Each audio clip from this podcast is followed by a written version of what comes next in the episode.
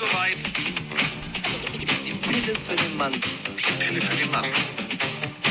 Carsten Sprengemann. Mike Stieflagen. Ist in der Haus. Haus. Haus.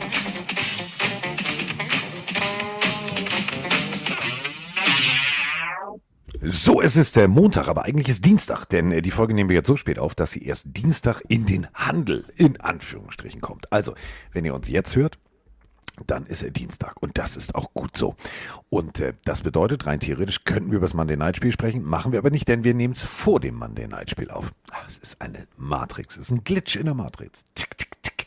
Aber wir sind trotzdem da. Und das auch gut so. Ich bin jetzt seit drei Minuten endlich zu Hause. Es ist jetzt aktuelle Uhrzeit 18.36 Uhr, denn ich durfte heute bei Banksy für einen guten Zweck Kunst machen. Ich habe einen Football lackiert. Also ich habe wirklich einen Football lackiert, nicht Football gesprüht, so als Muster oder als Form, sondern ich habe einen Football gesprüht. Seid euch sicher, so ein Football muss man mehrfach, äh, der ist ja wasserabweisend eigentlich. Naja, insofern. Aber egal. Ähm, und jetzt ähm, ist es soweit. Jetzt müssen wir den Mann loben, der äh, öfter, also wirklich öfter und öfter als äh, viele andere, auf seinen Dämon hört. Und deswegen manchmal Spiele richtig tippt, die eigentlich nicht tippbar sind. Denn die NFL ist momentan Abstrusistan. Und Abstrusistan ist das schöne Stichwort. Der Botschafter von Abstrusistan, Mike Stiefelhagen. Ja, wunderschönen guten Abend oder guten Morgen, je nachdem, wann ihr uns da draußen noch hört. Ich starte einfach mal mit, äh, nicht mit meinem Dämon, sondern mit einer random Frage aus dem Chat vom lieben Billy Cash Ah. an dich. Eine, wie ich finde, äh, wirklich Ah. Grundsatzdiskussion. Ja, okay, A wäre was Neues. Er möchte wissen, Carsten, isst du deinen Döner mit oder ohne Scharf?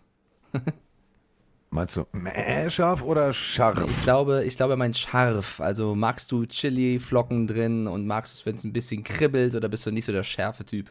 Also, also ich mag, ich mag wenn es zweimal brennt. Ja, so weit würde ich das Fetisch jetzt nicht Doch. beschreiben, aber Ich war, also ich, ich liebe scharf. Ich liebe scharf. Ähm, also richtig scharf. Äh, Ich, ich war mit meinen Eltern öfters ja in Bangkok und äh, mein Vater hat mir beigebracht, dass man dann auch mal Thai-scharf probiert. Das ist schon Achselschweiß pur, aber man gewöhnt sich dran. Das ist echt gut. also ich bin auch, ich mag auch scharf essen. Waren wir schon mal scharf essen zusammen? Nee, oder? Bisher Nee. immer nur. Also die, doch bei deinem Asiaten da unten, aber das, das Schaf Ja, von das war eher nicht so, scharf. das war ein Nee. Lämmchen. Das war ein Lämmchen. Also, ich glaube, wir hatten schon mal in irgendeiner Podcast-Folge die Geschichte von mir, wie ich mal reingelegt worden bin bei so einem Schärfeessen von, ich glaube, Abenteuerleben war es oder so, als ich 18, 19 war. Aber eines Tages, Carsten, du und ich, so ein bisschen Schärfe essen, Ja, wär, super. wär doch was. Ja. Super. Und als Krönung streuen wir es uns auf andere Körperöffnungen. Das wird toll. Das, Das hast du gesagt. Ja, es wird super. So, Äh, also, wenn ihr apropos- das sehen wollt, kommt nach Köln, Stuttgart, Frankfurt. Ja, Roman bringt Chili-Pulver mit und Ja. ist der Schiedsrichter. Ja. Ähm, obwohl ich habe, kann ich die Geschichte kurz einmal erzählen? Ja. Ja. Also ich, ich, ich, ko ich koche ja sehr, sehr gerne.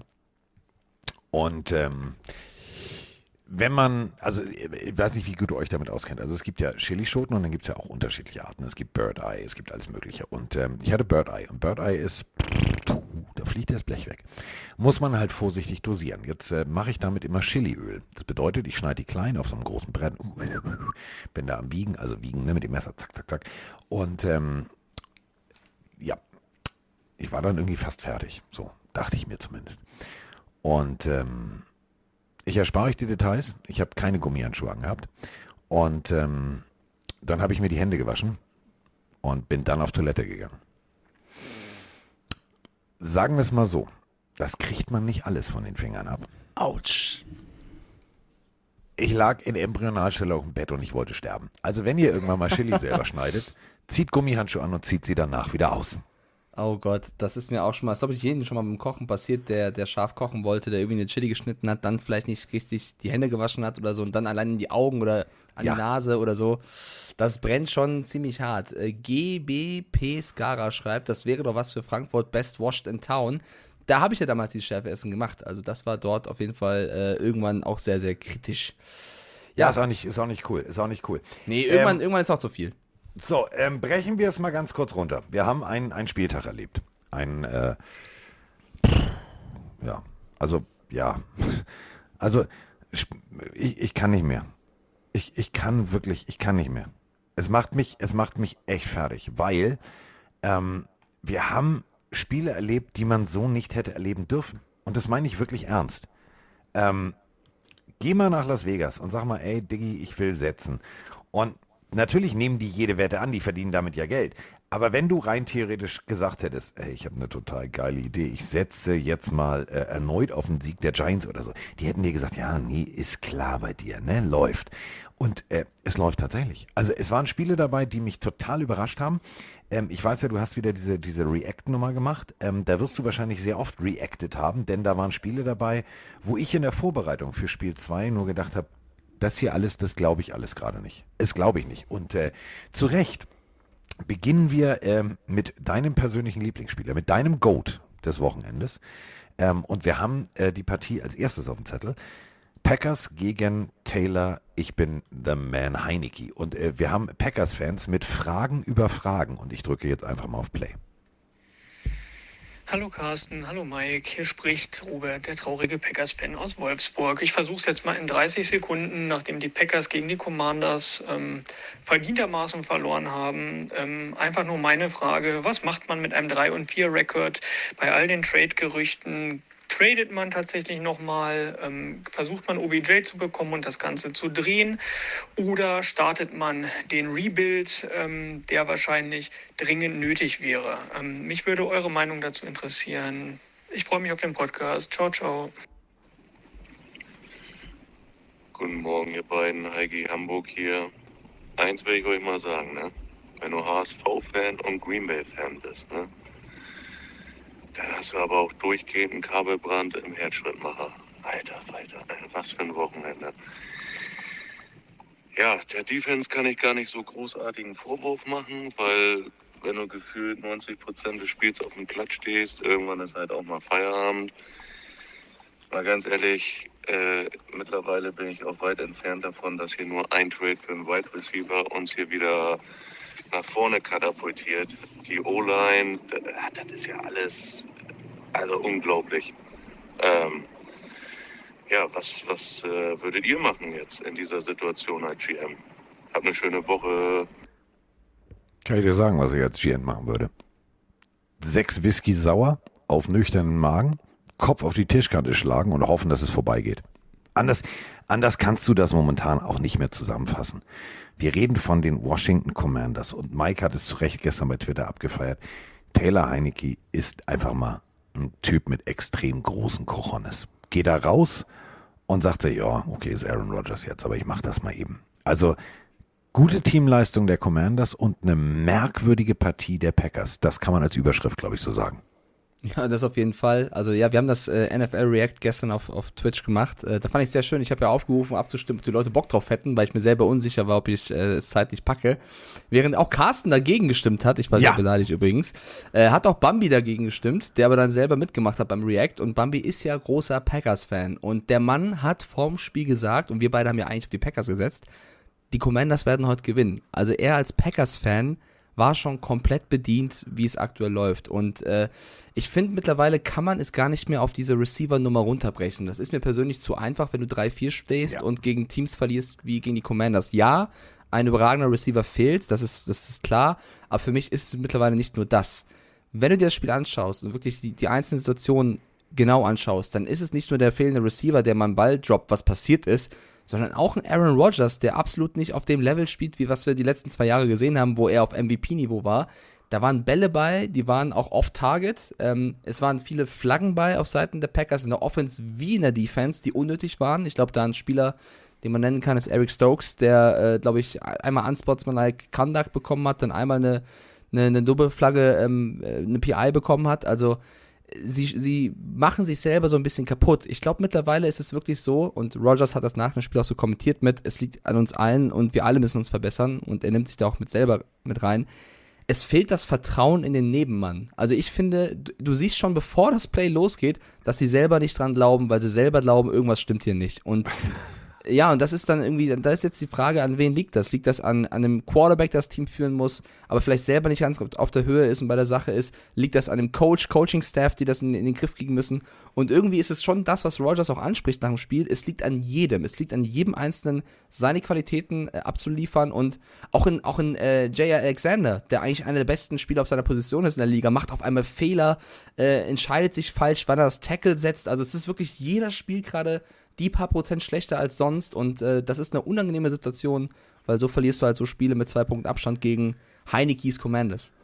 Aber das ist, das ist ja eben der Punkt. Wir reden hier von, von Heinekes Commanders. Also wir reden hier nicht von, also nicht von dem geilsten Shit, der rumläuft, sondern wir reden immer noch von den Commanders. Und damit will ich die, die Commanders jetzt nicht schlechter machen, als sie sind. Aber bestes Beispiel ist im dritten Viertel Taylor Heineke. Wirklich mit einem Zuckerpass in die Endzone. Besser kannst du rein theoretisch nicht covern. Das geht nicht. Aber da stand es noch 14 zu 17, nur drei Punkte Führung. Und du sagst es gerade, Jay Alexander muss zugucken, wie einfach mal Taylor Heineke den besten Pass vielleicht seines Lebens spielt. Das ist, das ist beeindruckend. Das ist wirklich beeindruckend. Und das ist genau das, das, das, das konträre Spiegelbild von dem, was du gerade sagst. Die vertrauen einander. Die spielen einfach mal Football. Die gehen da raus und sagen, ey Digga, jetzt gibt's Fubak, jetzt gibt's so fürchterlich böse den Arsch voll. Und das hat mir echt gefallen. Weil natürlich die Packers sind immer noch mit einer guten Defense gesegnet, aber mit einer Offense, die ich nicht, ich verstehe sie nicht mehr.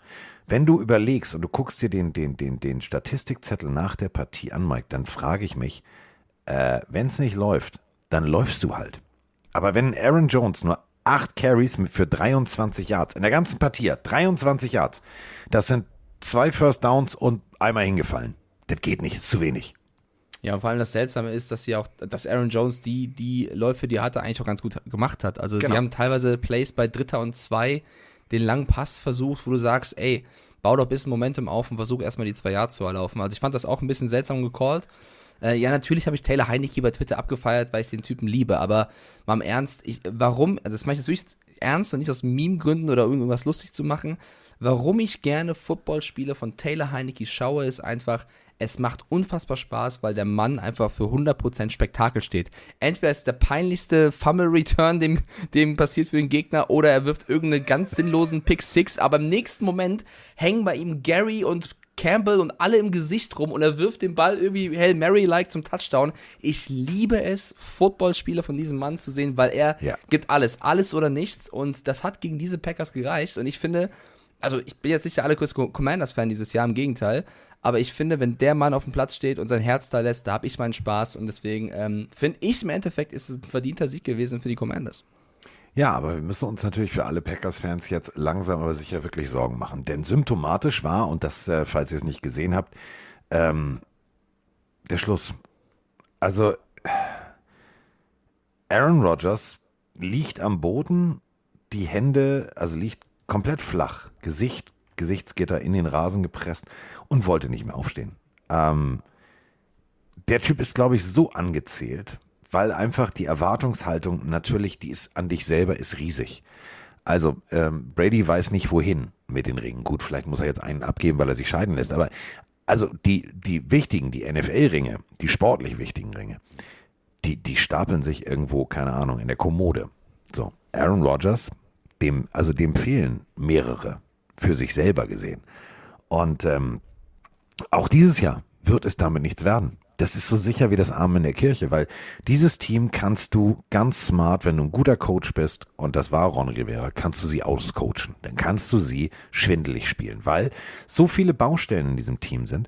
Und wir, wir haben es gerade gehört, reicht ein Receiver? Nein, da musst du wirklich, da musst du substanziell, musst du ganz viel Plug and Play machen. Du brauchst, brauchst neue Leistungsträger, aber nicht irgendwelche, die du bei anderen Teams schon, schon kennst, sondern rein theoretisch bräuchten die Green Bay Packers einen Sechser im Lotto plus Zusatzzahl. Also in jedem, in jedem Draft-Pick, den sie machen, müssten sie eigentlich einen Volltreffer landen. So ein Miles Garrett-Verschnitt. So ein, so ein, so ein, so ein, so ein Jamar Chase. Also sie müssten eigentlich jeden, jeden Pick komplett treffen. Und das ist fast unmöglich. Und deswegen weiß ich nicht, wo die Reise hingehen soll. Ja, außer du bekommst aus Seattle und heißt die Seahawks, weil die haben das bisher ganz gut gemacht. Aber ich, ich, ich finde gar nicht, dass sie das unbedingt brauchen. Ich finde, in dem Kader steckt eine Menge Potenzial und sie rufen es halt einfach gerade nicht ab. Und ich würde da schon Aaron Rodgers mit in die Verantwortung nehmen, weil ich finde, du hast es gerade beschrieben, mit wie er am Boden liegen geblieben ist. Es gibt noch eine andere Szene, wo er wirklich äh, ins, in die Luft ruft, What the fuck are we doing? Und wenn du schon ein verunsichertes Team hast und junge Receiver, die Fehler machen, das haben wir, wir haben es kapiert. Rogers, wir haben es kapiert, dir fehlt Adams, ja, du musst aus wenig viel machen. haben wir verstanden. Aber es hilft dann ja nicht, da weiter drauf zu hauen und sichtbar das Team weiter mit runterzuziehen. Deswegen nehme ich schon jemanden wie Rogers, der für viele der GOAT ist oder einer der besten Quarterbacks ist, der muss in so einer Situation vorangehen und sagen, okay, ist schwer, aber lass, lass das Beste daraus machen, weil ich finde, das Team kann eigentlich besseren Football spielen als das, was sie zeigen. Und wir haben gerade zwei Fragen im Chat, die eigentlich um das gleiche gehen. Ähm, einmal von Hitzi, der schreibt, meint ihr, Rogers wird die Season komplett spielen oder wird er auf die Bank müssen? Und die zweite anschließende Frage von Doktor ist, ähm, wenn die Season doch schon verloren ist, warum nicht Jordan Love Spielpraxis geben? Bevor ich die Frage an Carsten weiterleite, die Packers stehen 3-4. Die Season ist noch lange nicht verloren. Das hat Rogers nach dem Spiel auch gesagt. Sie stehen 3-4 und er ist davon überzeugt, dass sie das noch wuppen werden. Jetzt an Carsten, glaubst du, sie werden ihn benchen? Wird er auf die Bank gehen? Du, eine Legende zu benchen ist immer, ist immer ein Statement. Ähm, wir alle wissen die Vertragssituation von Rogers. Was bringt die Zukunft? Bleibt er, geht er, etc. Wenn du ihn jetzt bencht, dann machst du eine Dose auf, dann machst du die Büchse der Pandora auf und dann fliegt dir das um die Ohren. Ich persönlich, und das ist jetzt meine, meine Meinung als, mhm. als, als Coach, nicht als Fan und auch nicht als Experte. Ich als Coach würde ein langes Gespräch mit Rogers suchen ihm genau das, äh, was du gerade gesagt hast, indirekt vorwerfen. Ich würde ihn, würde ihn triggern. Ich würde versuchen, ihn irgendwie dazu zu bringen, dass er rausgeht, die Tür knallt und sagt, jetzt erst recht. Ich weiß nicht, ob ihr den Film Die Indianer von Cleveland kennt. Ähm, Charlie Sheen spielt den Pitcher, Wild Thing Vaughn, der denkt, er wird gefeuert rastet völlig aus. Dabei wollte ihm sein Coach nur sagen, ich glaube, du brauchst eine Brille. Und ähm, ich werde nur wie jedes Mal, wenn ich gegen dein Team werfe, ich stell mir vor, ich werfe auf deinen Arsch. Genau so ein, genau so ein Come to Jesus Talk müsste das sein. Und dann könnte das Ruder noch umgerissen werden. Wenn ich dann allerdings merke, der sitzt da mit dem Elan einer Wanderdüne und sagt, ja, okay, vielleicht, ja, wir reißen das Ruder noch um und die Playoffs nicht. Dann musst du wirklich drüber nachdenken. Und dann musst du als Coach sagen, okay, Digga, wenn du nicht willst, Jordan Love will. Und wenn du ihn damit nicht mal kriegst, dann hast du ein Problem. Dann musst du tatsächlich einen zukünftigen Hall of Famer benchen. Da bleibt dir dann nichts anderes übrig. Oh, das wäre auf jeden Fall hart, auch für viele Packers-Fans da draußen. Äh, ich würde, glaube ich, das Spiel zumachen mit einer Kritik noch von meiner Richtung in Richtung Commanders. Ähm, vielleicht habt ihr es mitbekommen da draußen, aber es gab vor dem Spiel eine, eine Szene auf einer Bühne rund ums Stadion, wir haben Mr. Snyder ja schon groß thematisiert die letzte Zeit und das würde ich jetzt diesmal ein bisschen vermeiden wollen, weil da müsst ihr einfach die letzte Folge hören, da ist jetzt noch nicht so viel Neues rumgekommen. Aber ähm, er war zwar nicht vor Ort, dafür seine Frau Tanja. Und Tanja hat eine Rede gehalten rund um eben 70 Jahre äh, Football in Washington. Da lief ein Film, der eben so die größten Highlights äh, dieser 90 Jahre war nicht 70 Jahre, 90 Jahre zusammengefasst hat, seit 1932. Und sie endet eben diese Rede mit Hail to the Redskins and Let's Beat Green Bay. Das gab natürlich einen kleinen Shitstorm, weil der Name ja nicht mehr existiert, also existiert hat. Es sind jetzt die Washington Commanders. Letztes Jahr war es ein Team ohne Namen. Und warum ich das kritisiere, jetzt mal diese ganze Namensdiskussion beiseite, du hast so viel Unruhe in diesem blöden Team, weil der Owner äh, Quatsch macht. Da musst du dich jetzt nicht noch als Frau vom Owner hinstellen und das, nächste aufmachen. Lass die Jungs doch. Ich, mir tut einfach jeder Footballspieler der Commanders einfach leid. Die machen ein super Spiel gegen, gegen die Packers. Heine, Heineke, Terry McLaurin und Co., Gibson, Robinson, alle wie sie heißen, spielen super Football. Und danach spricht jeder diese blöde Rede von der Frau. Lass es doch einfach. Also, es ist wirklich einfach nur unnötig. So kommst du auch aus keinem Loch raus. Nein, natürlich, klar, hießen sie früher Redskins und wenn du sagst, klar. wir müssen die gute alte Zeit, dann ist der Name natürlich da und dann musst du auch drüber reden. Aber ich weiß, was du meinst. Ähm, egal, was sie da gemacht hat, sie hätte gar nichts machen sollen. Du hättest, keine Ahnung, den, den, den, du hättest Ron Rivera oder wen auch immer dahinstellen sollen. Oder, oder, oder eine alte Redskins-Legende von früher, der das Ganze macht und somit abfedert. Das war nicht smart, das war nicht gut. Egal. So, weiter geht's. Next game. Fangen wir oben an. Ähm, äh, Falcons. bitte, bitte. Warum? Falcons gegen Bengals. Die Falcons sahen in den letzten Wochen richtig gut aus. Kyle Pitts sah plötzlich aus wie der Spieler, den Mike Stiefelhagen in ihm sehen will. Und dann kam der Business Trip. Koffer gepackt, wir fliegen nach Cincinnati. Ey, die letzten Wochen waren gut. Ne, ja, die letzten Wochen waren gut. Kaum die Bengals, die schlagen wir. Ähm, ich sag's mal so. Die Falcons haben sich primär erstmal selber geschlagen und dann zugeguckt, wie äh, Borrow und Chase gedacht haben, oh, weißt du was, lass uns doch mal ein paar Fantasy-Punkte zusammenwerfen. Funktioniert schon irgendwie. Ich fand das Spiel interessant, aber merkwürdig.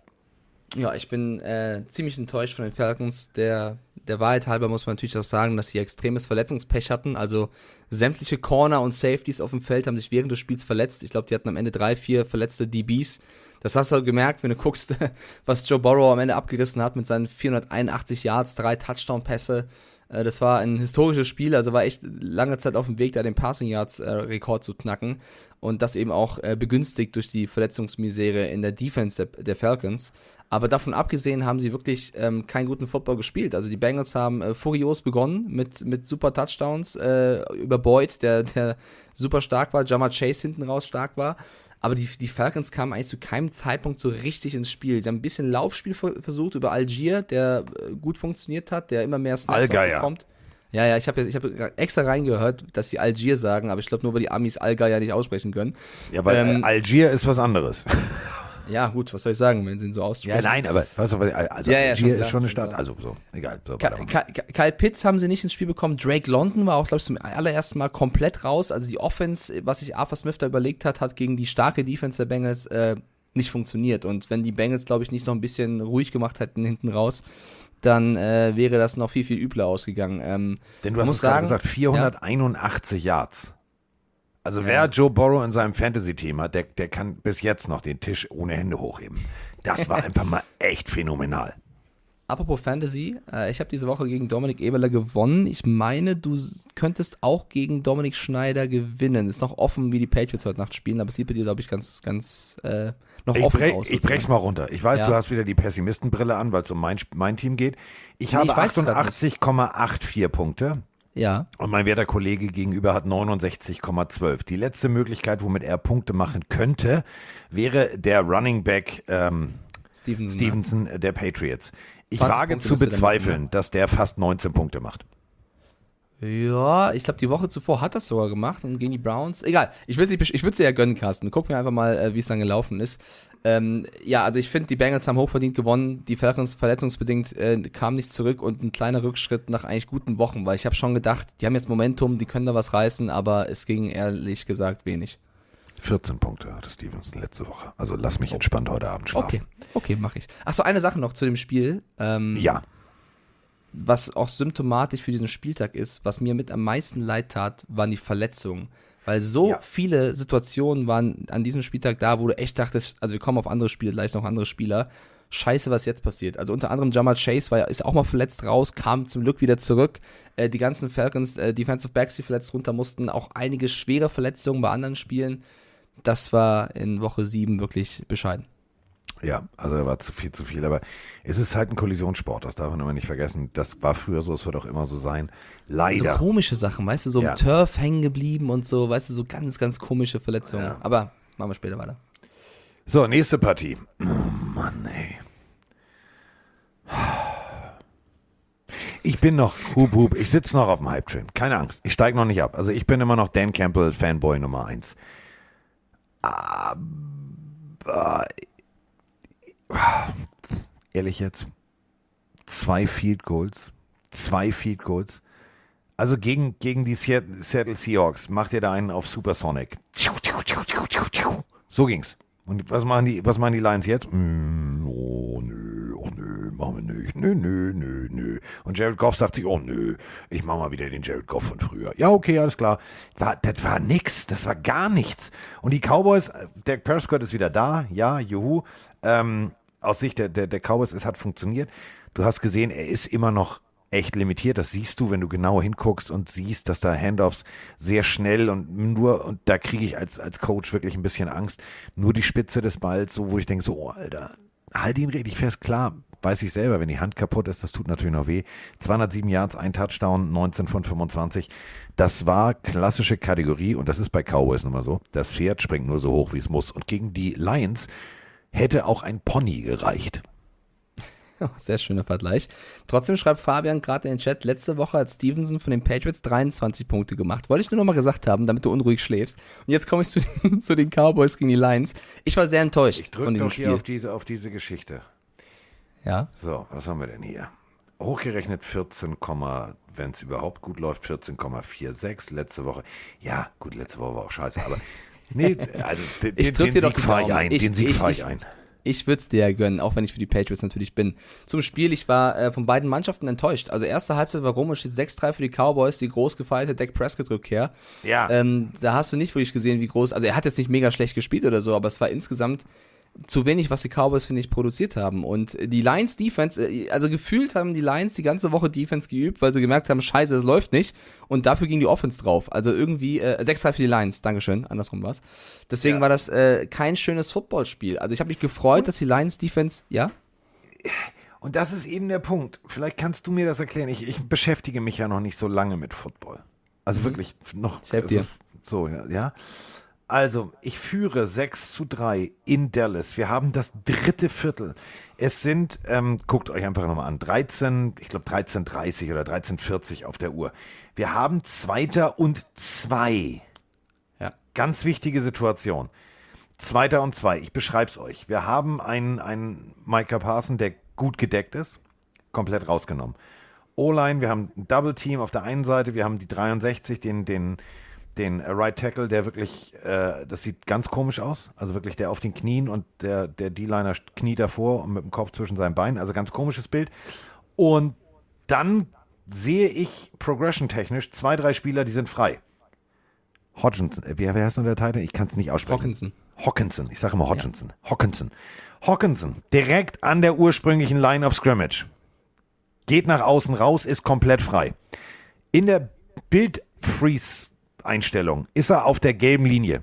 Hätte gereicht. Und jetzt kommt das ganz Wichtige. Davor ist ganz viel Grün, ohne einen Spieler, der ein weißes Jersey hat. Quelle Surprise. Denn sein direkter Gegenspieler geht den Weg nach innen. Bedeutet, wenn Hawkinson nur den Ball kriegen würde und nach außen raus, ist der weg. So, und was macht, was macht Jared Goff? Versucht aus der eigenen Hälfte den Ball über 50 Yards an die 20-Yard-Linie zu werfen. Einziges Problem ist, der Ball ist vier Yards zu kurz und dann stehst du als Defensive-Spieler und sagst, ey, thank you very much, das ist ja mal aber verfrühtes Weihnachten. Und das Play bringt komplett für mich die, die Detroit Lions, was Jared Goff angeht, auf den Punkt. Das war so off-target, das war so nicht wirklich cool. Und dann kommt natürlich noch Pech dazu, dann fummelst du noch den Ball an der Goal-Line. Also, ich weiß es nicht. Ich weiß nicht, was ich von der Lions Offense momentan halten soll. Also ich kann dir nicht erklären, falls da irgendwo eine Frage drin war. Ich, kann's- ich habe es auch nicht verstanden, was sie da gespielt haben. Jared Goff hat oder war direkt an vier Turnovern beteiligt und Ja. da kannst du eben kein Spiel gewinnen. Du gehst mit einer 6-3-Führung in die Halbzeit und hast einen Quarterback, der einen rabenschwarzen Tag erwischt hat. Und Goff hatte dieses Jahr echt schon gute Spiele. Aber es war nicht nur Goff, Campbell hat auch ein paar komische Calls dabei gehabt. Dann hatten sie auch ein bisschen Pech mit der einen Situation, dass Brock Wright, also der, der Backup-Titan eigentlich, den Ball an der 1-Yard-Linie fängt. Äh, und es kein Touchdown wird und sie dann den Ball verlieren. Also sie hatten auch wirklich sehr, sehr viel Pech, aber es ist, es ist äh, so ein bisschen müßig und lästig mittlerweile bei den Lions immer von Pech zu reden, weil ja, sie haben das sehr oft, aber du, das, das kannst du nicht jedes Mal verkaufen. Also sie stehen jetzt 1-5 und irgendwann ist es auch scheißegal. Irgendwann muss das Glück erzwingen. Also du kannst mal Pech haben, keine Frage, aber die ganze Zeit ist geht's nicht. Mike, es ist ja nicht nur Pech. Also diese Situation eben. Wir sind im dritten Nein, Viertel. Es sind nicht nur 13 Pech. Minuten auf der Uhr. Du kannst das Momentum, du kannst den, das komplette Stadion der Cowboys still machen. Du bist sechs, du bist drei Punkte vorne. Sechs plus sieben sind 13. Äh, 13. So, das heißt, du wärst ratzi-fatzi 10 Punkte vorne. Two-Score-Game. Guten Morgen erstmal. So, und was machst du? Verschenkst den Ball. Das war ein verschenkter Ball. Guckt euch bitte wirklich nochmal die Wiederholung an. Hawkinson hat einfach mit einer Cut-Bewegung seinen direkten Gegenspieler ausgetanzt, wenn er den Ball bekommt. Aber Jared Goff denkt sich, nee, ja, ich muss auch MVP und überhaupt und Fantasy, ich muss tief gehen, tief gehen, tief gehen. So, aber alles andere war frei. Also, sorry, ja, aber- das geht nicht.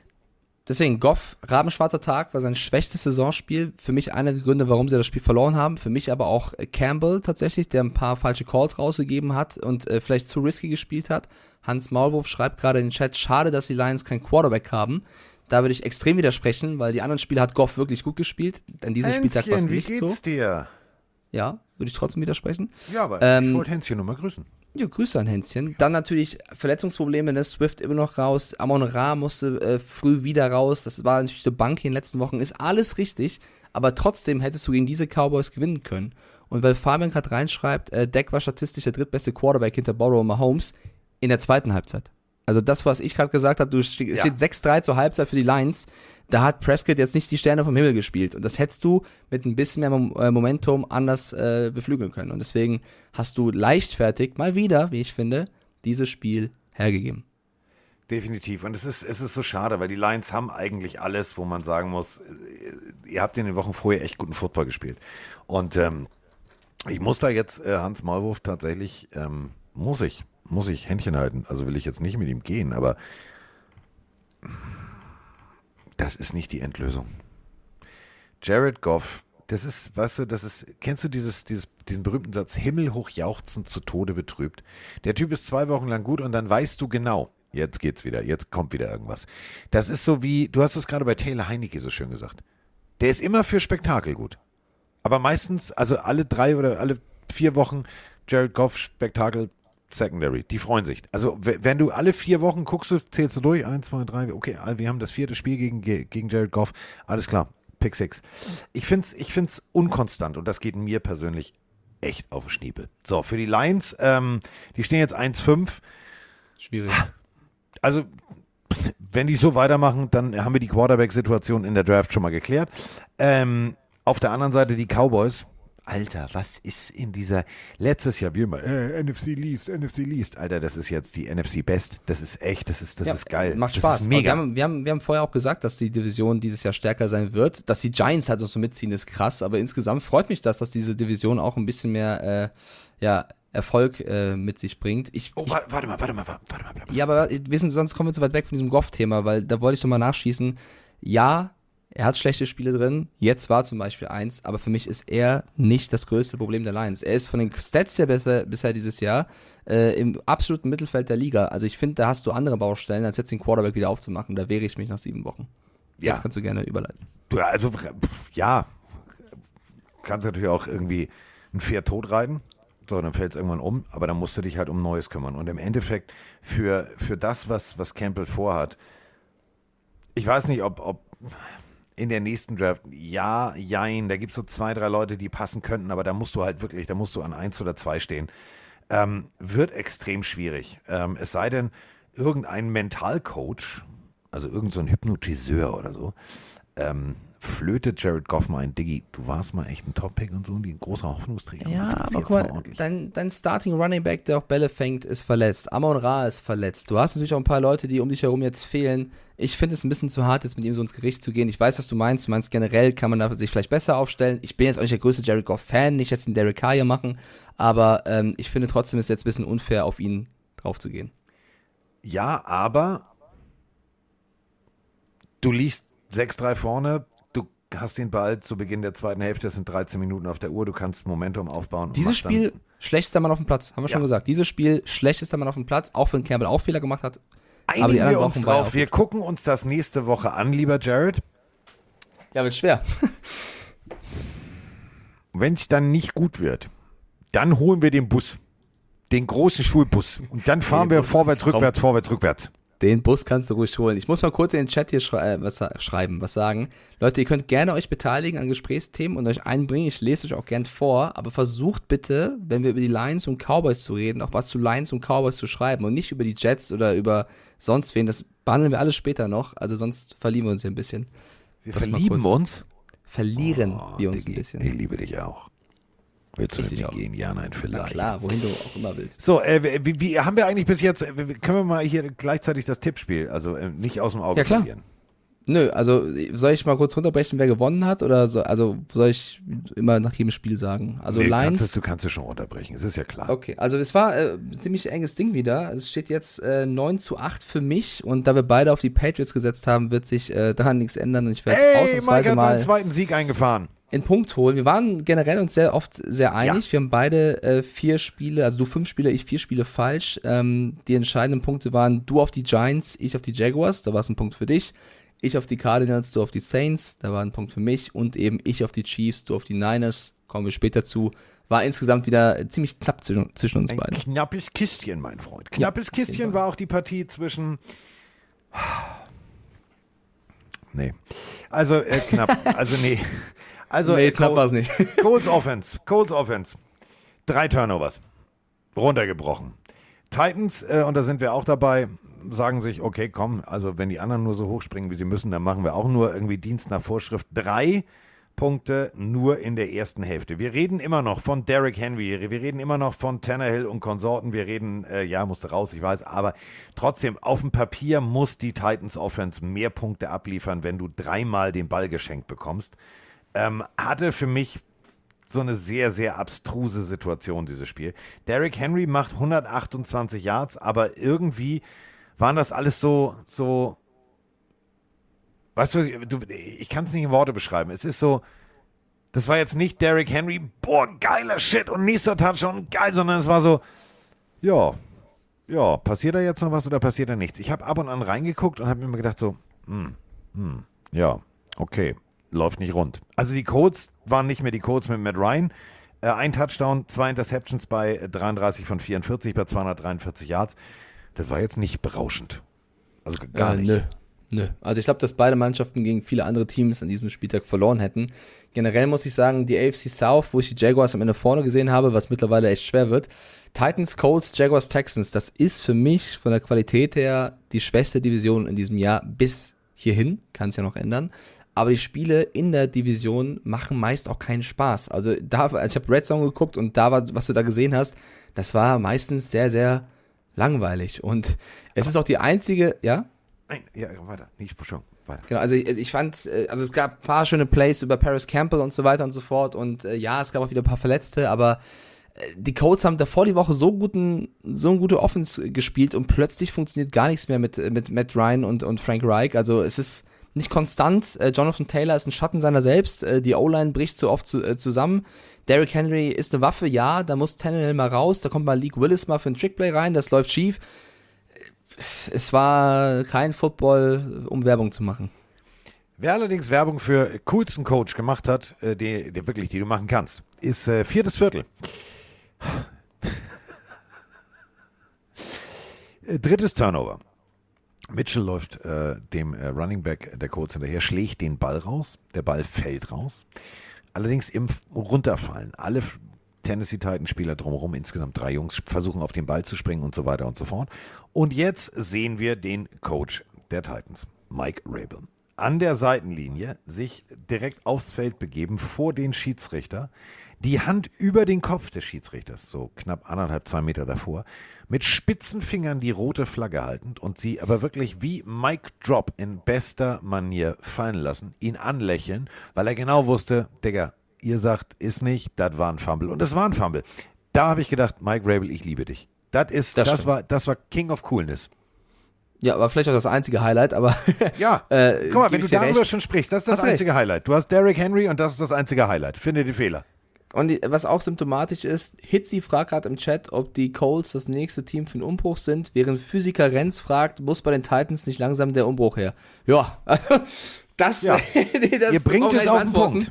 Ähm, ja, beide, also ich glaube, dass beide Teams oder äh, ja, ich glaube, dass beide Teams mit dem Super Bowl in diesem Jahr weniger zu tun haben werden als Carsten und ich. Das stimmt. Das stimmt. Ja.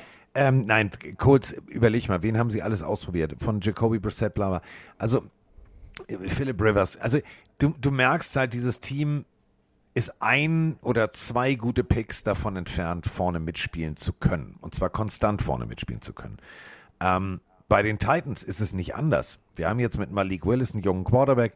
Ryan Tannehill, das kann noch funktionieren, aber du brauchst Impulse. Immer, weißt du, dieses, diese Teamchemie, du musst irgendwie einen Impuls setzen.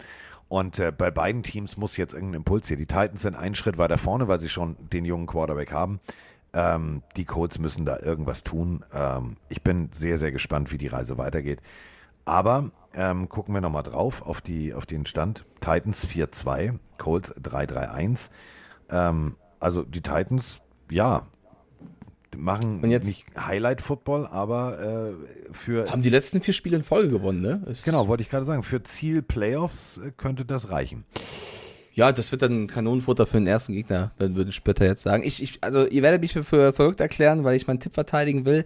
Ich finde, die Jaguars, die 2-5 stehen, spielen über die größeren Teile besseren Football als die Titans, die 4-2 stehen. Ich weiß, glaubt mir wieder keiner. Na, aber, Aber, gebe ich dir, ähm, komm, kommen wir nachher zu, haben wir ganz viele Sprachnachrichten. Ähm, wir haben die nächste Partie.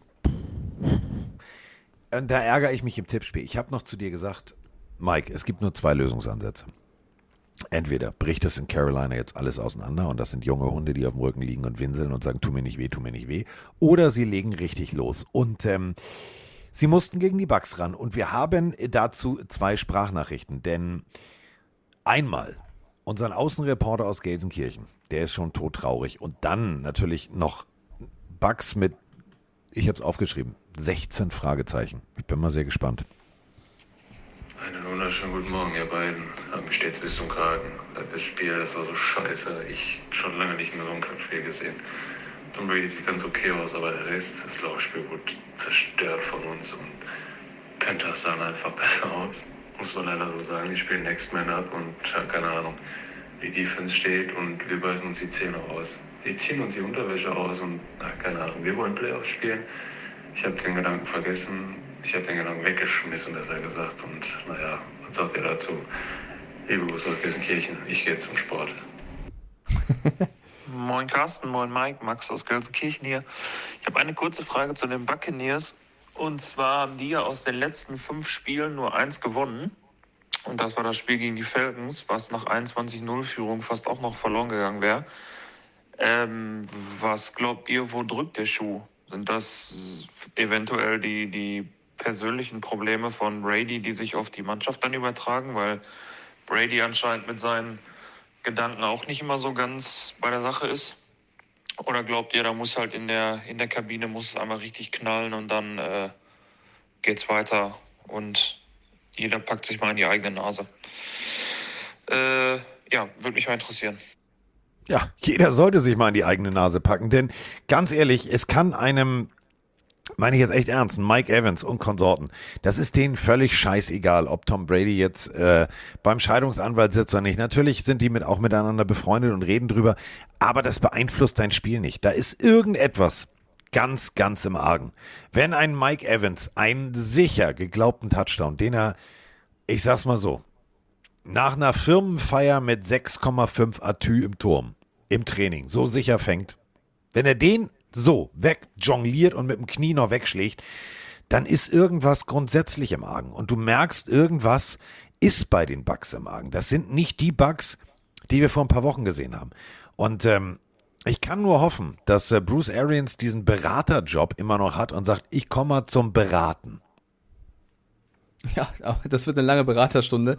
Ähm, ich ich finde es ähnliche Situation wie bei den Packers. Also du hast vollkommen recht, dass du hast es in der letzten Folge gesagt, dass die Panthers äh, jetzt Next Man Up mäßig spielen können und ihr Herz rausspielen äh, werden.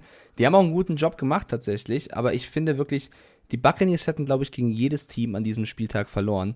Sogar gegen die Colts und gegen die Titans. Ähm, Fabienne schreibt gerade rein, die Bucks haben einfach die Panthers unterschätzt. Das glaube ich noch nicht mal. Ich glaube einfach, dass es wirklich komplett, die sind im, im Kopf überhaupt nicht da. Es ist ein bisschen ähnlich wie bei den Packers.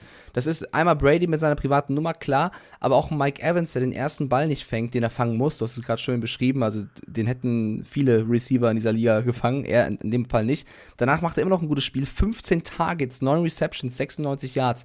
Aber ansonsten kommst du nicht mehr in diese Lage, in diese Position, irgendwas zu reißen. Du machst nur drei Punkte.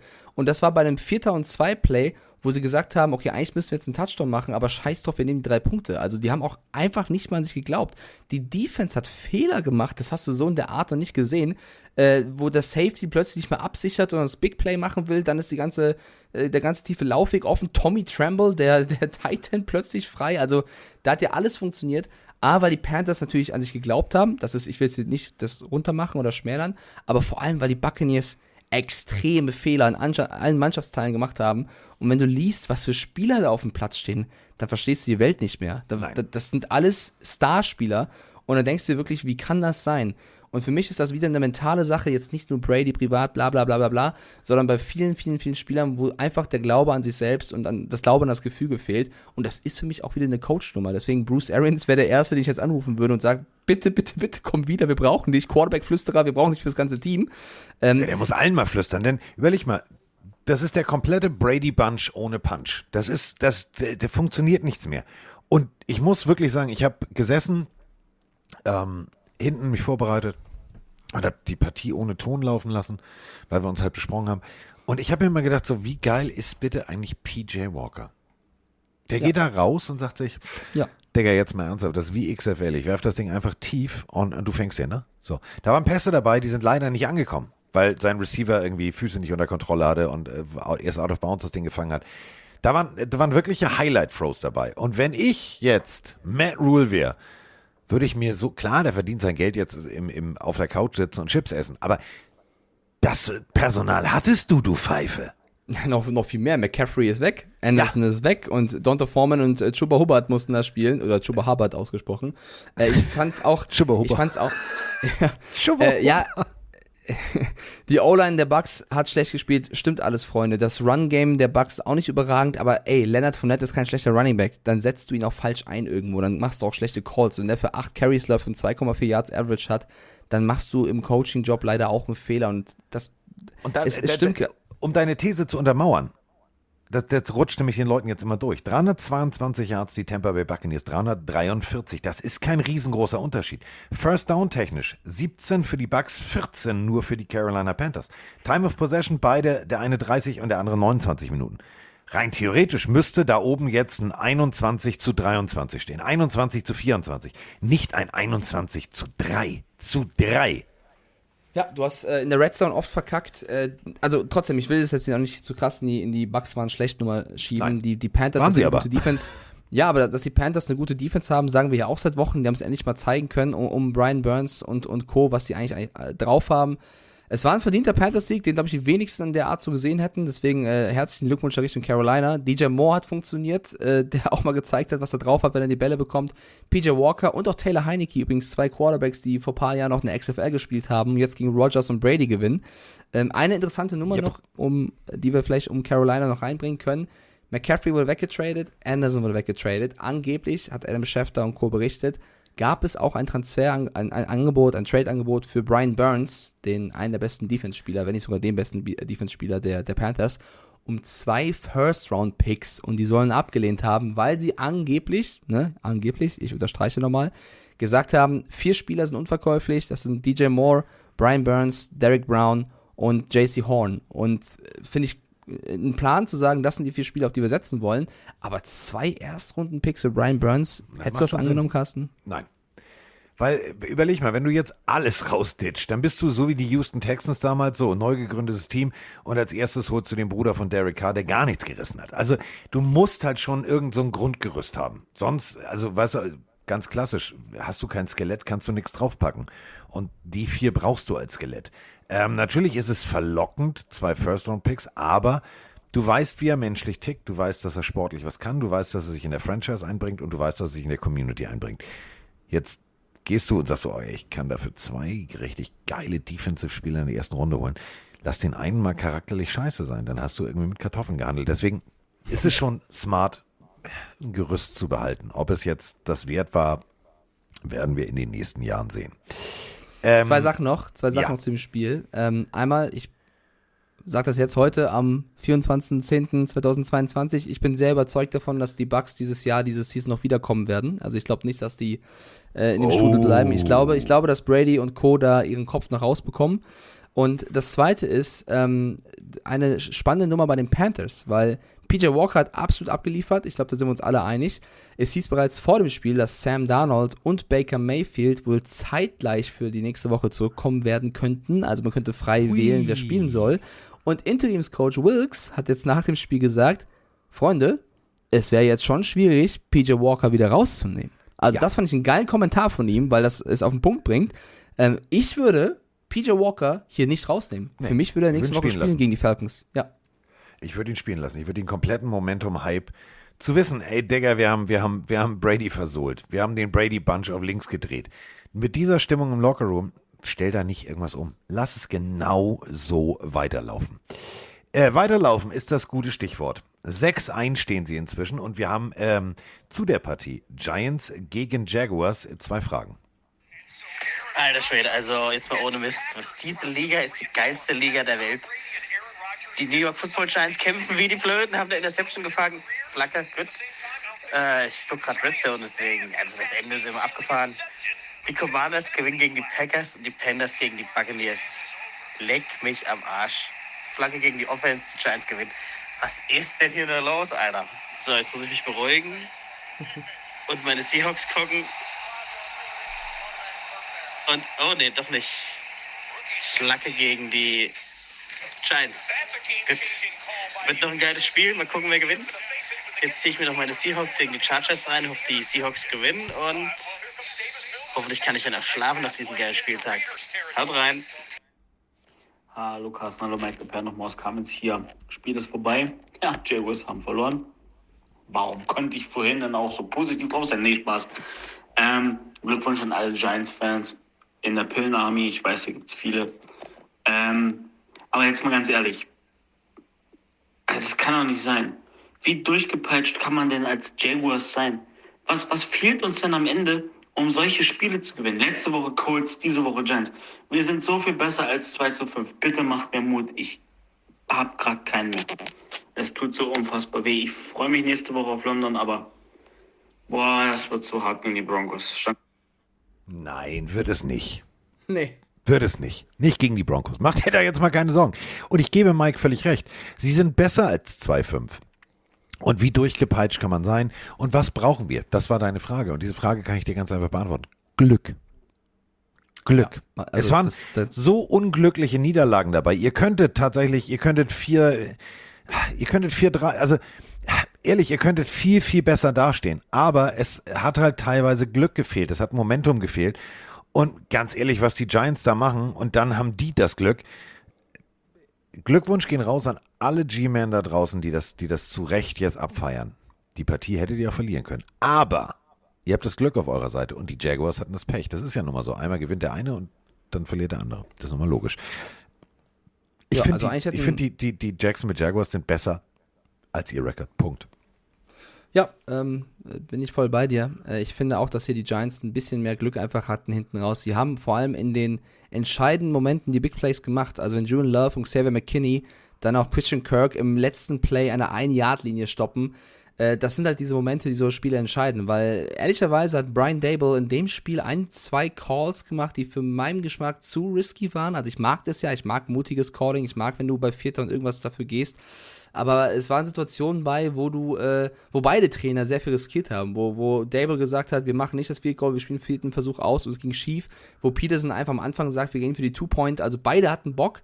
Manchmal war es ein bisschen zu viel und ich habe schon gesagt, oh, Beide hatten Bock. Ja, es war ja so. Das ist ja auch schön äh, als neutraler Fan zu, zu sehen, aber es hätten Punkte sein können, die dir am Ende fehlen. Und am Ende haben die Giants einfach, vor allem im, im, im letzten Viertel, die entscheidenden Situationen besser ausgespielt und dann verdient gewonnen. Weil man muss ja auch sagen, es gab auch hier leider schlimme Verletzungen mit Neil.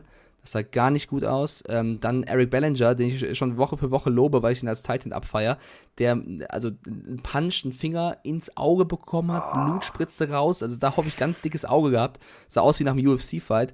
Dass, dass, dass da alles in Ordnung gegangen ist. Also es war auch ein sehr hartes äh, Footballspiel, aber auch ein gutes Footballspiel. Und ich bin dabei zu sagen, beide hätten den Sieg verdient gehabt. Und äh, da haben die Giants einfach das Quäntchen Glück mehr gehabt. So ist Football. Und äh, die stehen 6-1, können sich freuen. Und bei den Jaguars einfach cool bleiben. Ihr spielt zehn, mindestens zehnmal besser als letztes Jahr, wenn nicht sogar noch mehr. Und äh, da einfach den Kopf oben halten. Die Division ist nicht die schwerste. Und wenn du die nächsten Spiele anfängst zu gewinnen, dann bist du ganz schnell wieder oben dran. Denn es geht jetzt nach London als Heimteam gegen die Denver Broncos. Ähm, dann gegen die Raiders. Dann müsst ihr zu den Chiefs. Okay, das wird ein bisschen härter. Ähm, dann kommen die Baltimore Ravens. Dann äh, geht's zu den Lions, die Titans. Also da, da geht noch einiges. Da geht wirklich noch einiges. Und du hast es gerade gesagt, in dieser Division, ähm, da musst du halt Ich glaube weiter an die. Du bist, du bist auf Platz 3. Wer ist denn vor dir? Indianapolis 3-3 und Tennessee 4-2. So, ihr könntet auch, ihr könntet mindestens, ihr könntet mindestens 3-3-1 stehen. So, unentschieden natürlich nicht, aber ihr versteht, was ich meine. Ihr könntet auf Platz 2 stehen und ihr könntet auch auf Platz 1 stehen. Denn Trevor Lawrence gefällt mir richtig gut. 1707 Yards, ähm, das ist gut, neun Touchdowns. Travis Etienne funktioniert. Christian Kirk, äh, haben wir ganz viel vor der Saison gesagt, oh, Alter, ist er das Geld wert. Ja, ja, er ist der, derjenige, der die Bälle fängt und er ist derjenige, ja, er, an, an der ein, wirklich an der 0,5 Yard Linie. Da muss man aber auch die Defense mal loben. Es ist nicht immer ein Selbstgänger, nur weil ein Receiver den Ball an der 2 Yard Linie fängt, dass er automatisch reinkommt. Denn der Job eines Defense Spielers ist, ach übrigens, ich darf tackeln und ich darf das verhindern. Und deswegen Lob für die Giants Defense, die da so konsequent bis zum letzten Moment nicht aufgegeben hat.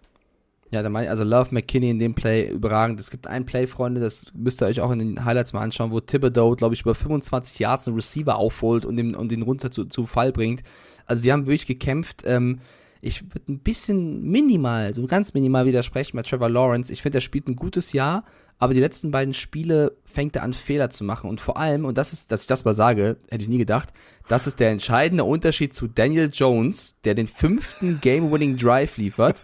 äh, in entscheidenden Momenten, wo das Spiel auf der Kippe steht, brauchst du einen Quarterback, der vorangeht. Und wenn du siehst, Daniel Jones, der fünf Spielen, das hat bisher noch kein anderer geschafft, äh, die Eier hat, mutig zu werfen, zu laufen. 107 Yards, 9,7 pro Lauf. Das ist äh, Wahnsinn, was Jones abgeliefert hat. Da muss man auch mal den, den oft gescholtenen Jones hier, hier loben.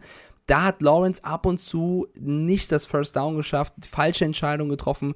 Er ist noch ein junger Quarterback, er wird auch dazulernen. Aber das ist so das, was den Jaguars noch so ein bisschen, finde ich, fehlt in der Offense. Dann ein Quarterback, der sich nicht klein macht, sondern der die Brust raushält und sagt, ich gehe voran, let's go. Und da kannst du so ein bisschen symptomatisch auch diese, diese Motivationsreden vom Spiel von ihm herhalten, wo du so ein bisschen das Gefühl hast, der will ich jetzt äh, in Trance reden, anstatt dich hoch, also ne, zu hypen fürs Game. Da muss Trevor Lawrence, glaube ich, ist ein super Footballspieler, ein super Quarterback, bringt alles mit, aber da muss er noch ein bisschen reinwachsen, finde ich. Ja.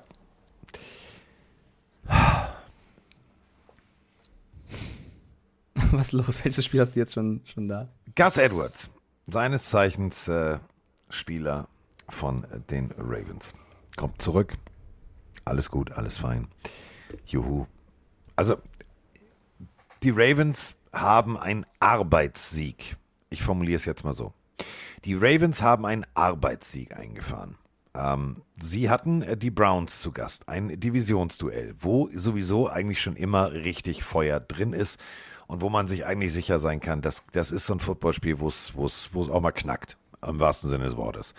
Also wo wirklich noch reingeknallt wird. Und ähm, Gus Edwards war äh, der Schlüsselspieler, der Faktor, zurückgekommen, der Running Back mit der 35, hatte ähm, extrem gutes Vorblocking. Ähm, das sah wirklich super solide aus, was die O-Line da gemacht hat.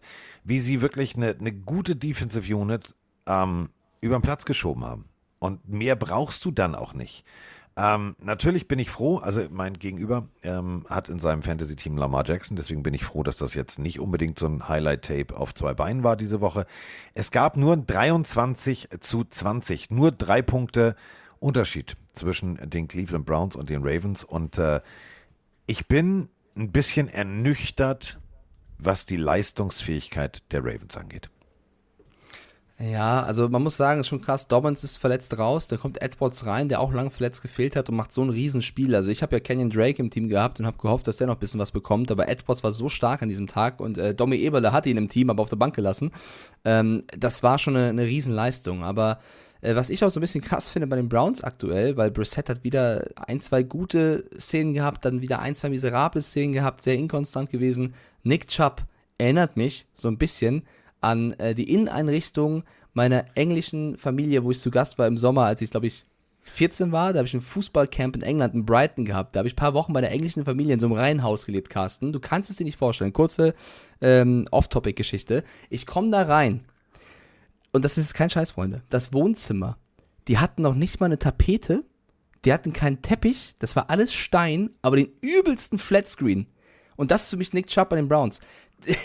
die haben, das Prunkstück ist der Fernseher, Chubb und alles drumherum ist, ist halt da. So, brauchst halt keinen Teppich, kannst auf dem Boden chillen, so ungefähr.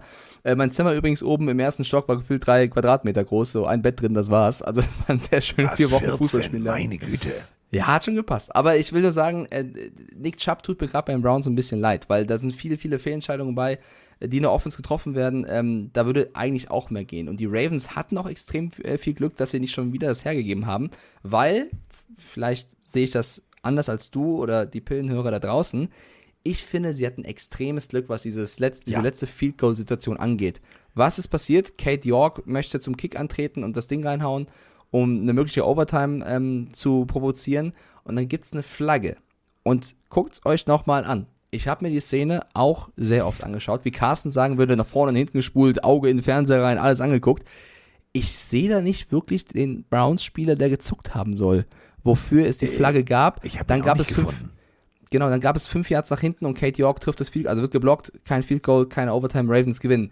Das, also ich will jetzt nicht sagen, er hätte sonst getroffen, aber das war eine Flagge, da habe ich gedacht, hä, also hat da irgendjemand geworfen und nicht die Eier gehabt zu sagen, ich habe gezuckt oder was? Also fand ich seltsam. Und äh, ja, also die Ravens gewinnen ein knappes Spiel. Ich finde es nicht so schlimm, dass, dass die Browns ein Spiel verlieren. Nein, aber, deswegen, ähm, aber genau das, was du sagst. Also 336 Yards auf Seiten der Browns und nur 254 auf Seiten der Ravens.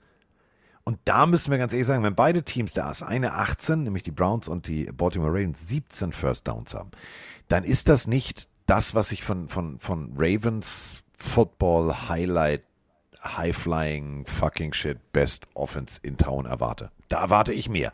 Und ähm, man muss ganz ehrlich sagen, da kann dann auch ganz schnell so ein Abwärtsstrudel, weißt du, so ein, so ein psychologischer entstehen, dass man sagt, oh scheiße, das war jetzt nicht so geil, mal gucken nächste Woche. Wenn es nächste Woche wieder, genau wie du sagst, nur der Flatscreen ist, der was macht und alle anderen irgendwie, keine Ahnung, der steinige Fußboden kalt am Hintern ist, dann wird irgendwann auch mal die Stimmung kippen. Und ich, ich, ich hoffe für alle Ravens-Fans da draußen, dass die nächste Woche wieder genau diesen Football spielen, den wir alle sehen wollen, nämlich Lamar Jackson durch die Luft 220 Yards, am Boden 130 und dann guten Tag, hallo und alles war schön. Wenn das nicht der Fall ist und die gegebenenfalls nächste Woche wieder nur knapp gewinnen oder sogar verlieren, dann könnte der Baum aber langsam anfangen zu brennen.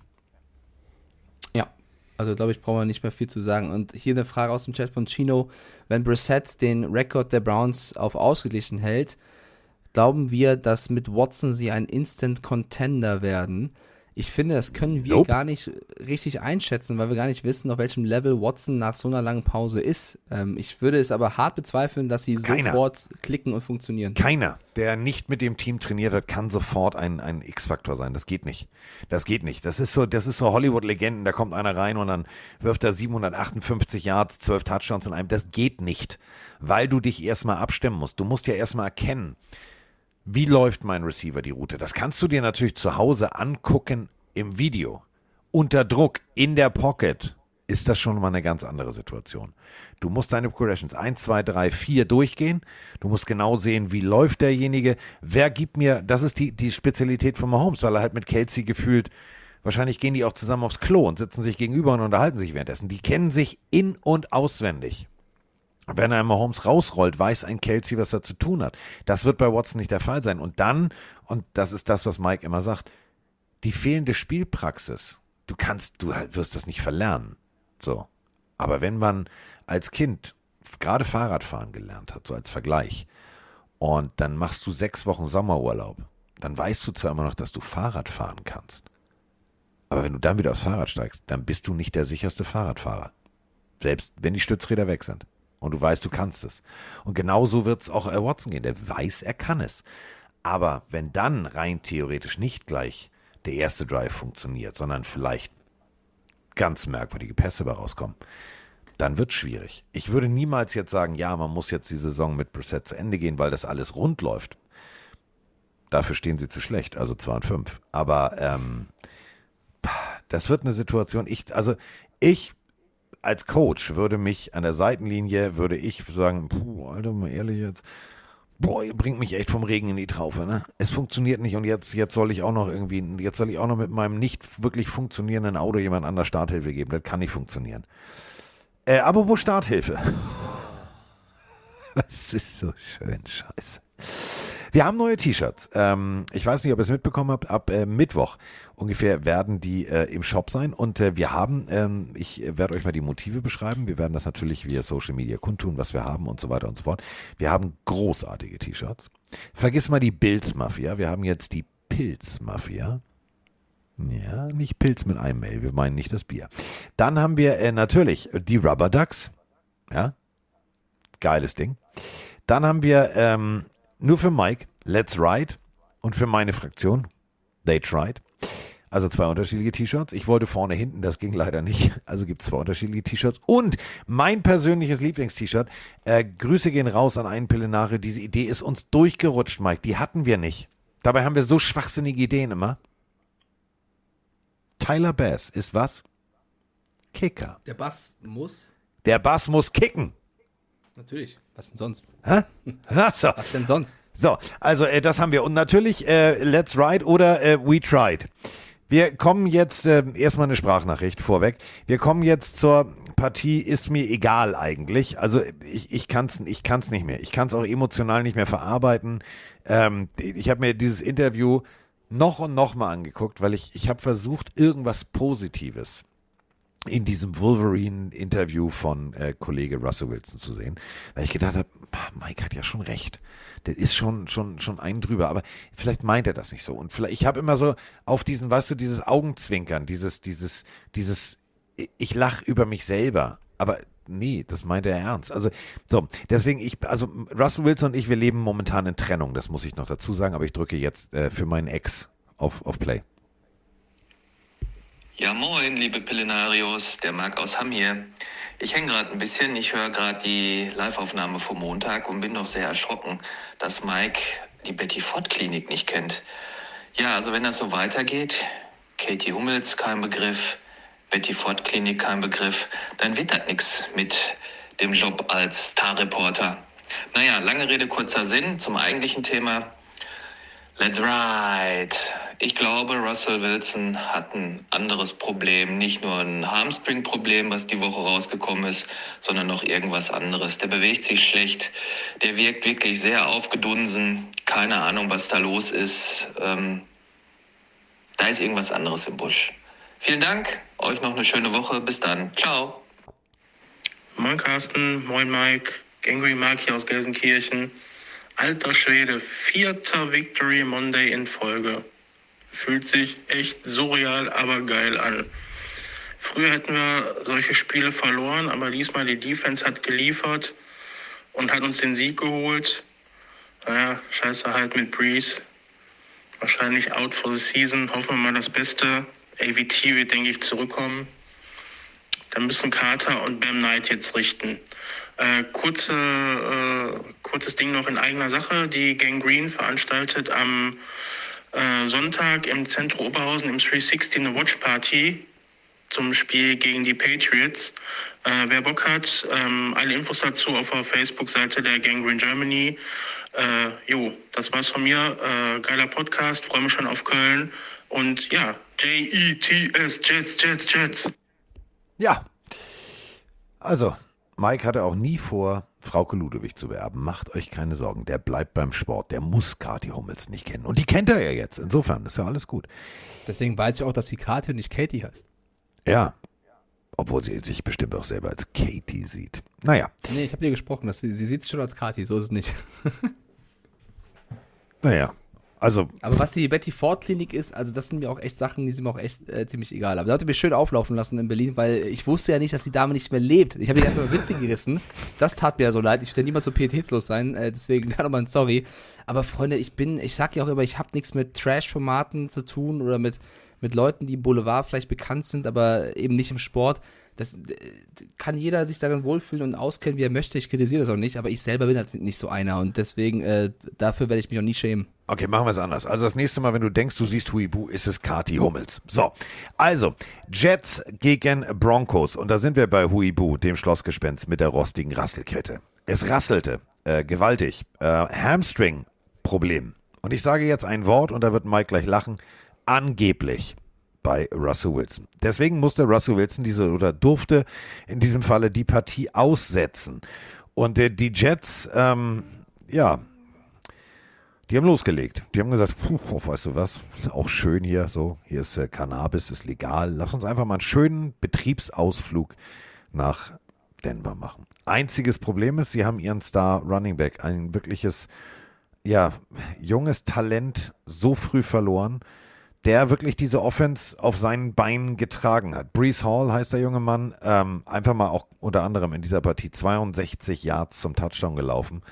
Das ist ein Schlag ins Kontor. Da heißt es jetzt für Robert Salah umbauen, aber er kann stolz erhobenen Hauptes nach Hause fliegen, denn die Jets stehen 5-2 und die Broncos genau andersrum, 2-5. Ja, ich glaube tatsächlich schon, dass er verletzt war. Ich glaube, Russell Wilson hat sehr gerne dieses Spiel gemacht. Was ich nur ein bisschen peinlich in der ganzen Nummer finde, ist, Er äh, war letztes Spiel wohl schon angeschlagen, äh, macht dann die erste Pressekonferenz mit einem dicken äh, Lächeln auf und sagt irgendwie, Leute, also irgendwie fühle ich mich heute echt wieder besser. Ich glaube, ich habe einfach Wolverine-Blood und alles ist gut. Und zwei Tage später ist er out fürs nächste Spiel. Also, das passt Also halt die vorne nicht. Wolverine-Comics, die ich gelesen habe, die gingen anders. Ja, das ist halt kein Wolverine, sondern eher so ein Kapp und Kappa gerade, der aber noch ein bisschen äh, neben der Spur läuft. Also ich bin ein Riesenfan von Russell Wilson normalerweise. Ich bin ein riesen Wilson-Fan, ist für mich einer der tollsten Quarterbacks der letzten zehn Jahre. Ich habe es sehr genossen, ihn, ihn immer spielen zu sehen.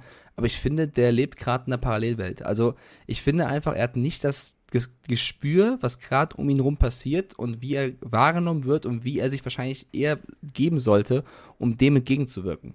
Aber Russell Wilson ist nicht das größte Problem der Broncos. Es ist, und da lege ich mich jetzt nach sieben Wochen fest, Nathaniel Hackett. Ja, Brett Rupien ist der zweite Quarterback und hat beschissen gespielt gegen eine starke Jets-Defense. Äh, ja, aber dieses System hat keine Zukunft. Und äh, du müsstest irgendeinen Fortschritt nach sieben Wochen sehen. Du stehst 2-5 mit einem Team, wo junge, talentierte Spieler sind, wo du Receiver wie Jerry Judy, Cortland Sutton hast, wo du einen Melvin Gordon, auch eigentlich einen Javante Williams, jetzt einen Tavius Murray hast, wo du eigentlich einen Russell Wilson hast, wo du eine Defense um Certain, um Simmons, um äh, Chubb, also es sind ja Granaten, die du da in deinem Roster stehen hast und du kriegst es nicht geschissen, in irgendeinem Spiel mehr als 15, 16 Punkte zu machen. Also es ist wirklich äh, abenteuerlich. Dann kannst du sagen, okay, anfängliche Zeit, der muss sich reinfinden. Das haben wir ihm, glaube ich, auch gegeben und gesagt, es läuft nicht gut, mal gucken, was kommt. Aber äh, mittlerweile ist es, äh, also das ist kein Reiten, das ist, weiß ich nicht, nach hinten laufen. Und deswegen ähm, finde ich das sehr bedenklich. Und ich glaube, jedes, jede, jede Woche, die jetzt noch vorangeht mit Hackett als Coach, wird ein Rückschritt für die Broncos sein. Es tut mir sehr leid, das so hart zu sagen, aber ich sehe da keine Besserung in Sicht. Nein. Äh, Also die einzige Besserung kann sein, und das ist jetzt nur hypothetisch gesprochen, Flug nach London und manchmal ist es so, dass, ich sag's immer wieder, die London-Spiele sind wie der DFB-Pokal. Die haben ihre ganz eigenen Gesetze. Dass plötzlich es Klick macht. Und dass diese Offense plötzlich durch viel, viel Vorbereitung, die sie darauf verwenden werden, denn es geht hier um Prestige, das darf man nicht unterschätzen. Dieses London-Spiel, viele denken so, ja, das ist für NFL. Nee, das ist, äh, in NFL-Spielerkreisen ist das, ist das schon, Alter, wir wollen hier echt uns von der besten Seite zeigen. Denn die wissen natürlich auch ganz genau um ihren Stellenwert, was das bedeutet, in Europa äh, Fans zu haben. Und wenn die Broncos wirklich das Ruder rumreißen, dann sehen wir ein geiles Spiel in London. Dann sehen wir wirklich erstarkte Denver Broncos. Das ist mein ganz großer äh, Traum, mein Wunsch für alle Broncos-Fans und vor allem für alle Football-Fans. Ähm, das ist Lösungsansatz 1. Lösungsansatz 2 ist, ich mache da oben in der Booth mit Roman Mittagsschläfchen und sage, alles klar, die Jacksonville Jaguars führen gerade 21 zu 0, es läuft immer noch nicht. Das ist die zweite Möglichkeit. Ja, vielleicht nicht nur ein Traum, sondern schon fast Utopie. Utopie. Also ich mag es jetzt nicht schlecht reden, aber die haben die beiden Siege, die sie haben, zu Hause eingefahren. Zu Hause stehen, äh, auswärts stehen sie 0-3. Äh, ich, ich weiß nicht, wie das funktionieren soll gegen Jaguars, die ich besser gesehen habe. Ich habe nach drei Wochen schon gesagt, dass die Broncos, als sie 2-1 standen, für mich viel schlechteren Football gespielt haben als die Raiders, die 1-2 standen. Mittlerweile haben die Raiders die Broncos auch, äh, auch aufgrund ein Spiel weniger überholt. Ähm, ich ich bin maximal von denen enttäuscht. In der Chat fragt ihr auch gerade oder schreibt auch gerade Sea Panther, Hackett ist der neue Matt Rule für Mike. Ich möchte jetzt nicht den Matt Rule Award hier weitergeben, aber ich würde es fast sagen, weil nach sieben Wochen, irgendwann, irgendwann ist die Geduld halt vorbei. Und ich, ich persönlich sehe in sieben Wochen keinen Fortschritt. Ich sehe keinen Unterschied zu Woche 1 und 2. Egal ob Rupien da steht, Wilson da steht, Gordon spielt, Williams spielt, es ist immer scheiße. Es ist immer schlecht. Und mit tun die Broncos-Fans, auch ein Frank the Tank, bin ich ehrlich, mittlerweile da leid, weil du freust dich auf die Spiele, du hast Bock auf dieses Team, es sind tolle Spieler dabei und es funktioniert gar nichts. Also wirklich gar nichts. Und das ist einfach irgendwann zu schlecht. Und ich wünsche mir für alle, die in London sind und das Spiel genießen wollen, dass es ein geiles Spiel wird und dass sie vielleicht sich irgendwie raffen. Aber ähm, ich würde kein Geld der Welt auf sie setzen gegen die Jaguars. Da kann ich mich gerne äh, irren, aber ich glaube, stand jetzt nicht dran. Ich glaube. Aber lass uns. Ich, ich glaube Ja. immer, also ich glaube immer an das Gute und ich glaube wirklich, du hast es ja gerade die Namen runtergerattert. Das ist schon, das ist schon sportlich ein absolutes top besetztes Team. So. Und da muss jetzt irgendwann 2-5, mal alles besser werden. Ich glaube nicht, dass Hackett die Season als Broncos-Coach äh, beenden wird. Das Meine persönliche Meinung kann ich mir nicht vorstellen. Äh, ich glaube, die müssten da reagieren. Wir sollten vielleicht auch ein, zwei positive Worte über die Jets verlieren. Die haben jetzt auch nicht äh, da brutal krass äh, die Broncos im Boden gestampft, sondern hatten auch ein paar Probleme, vor allem verletzungsbedingt. Also, wenn sie alles verloren haben. Guard, Alaya, Vera Tucker musste raus, Corey Davis äh, fehlte Franklin Myers raus. Dann natürlich die schlimmste Meldung von allen. Running Back ähm, äh, Hall ist komplett raus. Brees Hall mit dem Kreuzbandriss fehlt die ganze Saison in einer sensationellen Rookie-Season. Der war wirklich auf dem Weg, äh, vielleicht beste Spieler der Offense zu werden unter den Rookies mit Pierce und Olave. Kreuzbandriss zu so einem Zeitpunkt ist das bitterste überhaupt und da ist der Sieg gegen die Broncos teuer erkauft worden.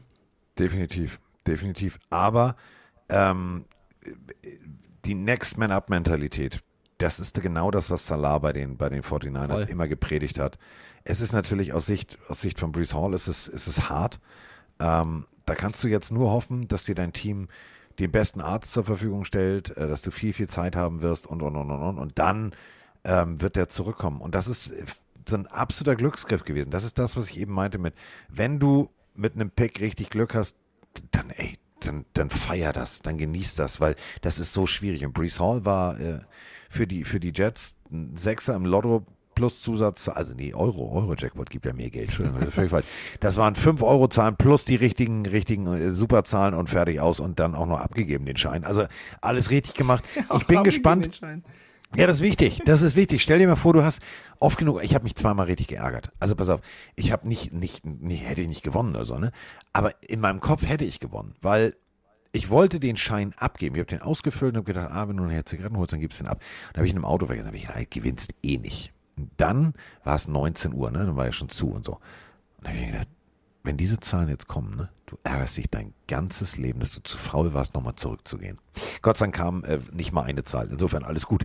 Aber ähm, die Jets, da kommen noch einige Zahlen. Also ich glaube, die werden, wenn die sich so jetzt in so einen Rausch spielen, puh, war jetzt nicht geil von Zach Wilson. Das muss man auch ganz deutlich so sagen. 16 von 26 für äh, 121 Yards war jetzt nicht, oh geil, Alter, du bist der beste neue junge Quarterback, den ich jemals gesehen habe, sondern es war Dienst nach Vorschrift, es war solide, es war vernünftig, es war fehlerfrei und das ist das Wichtigste.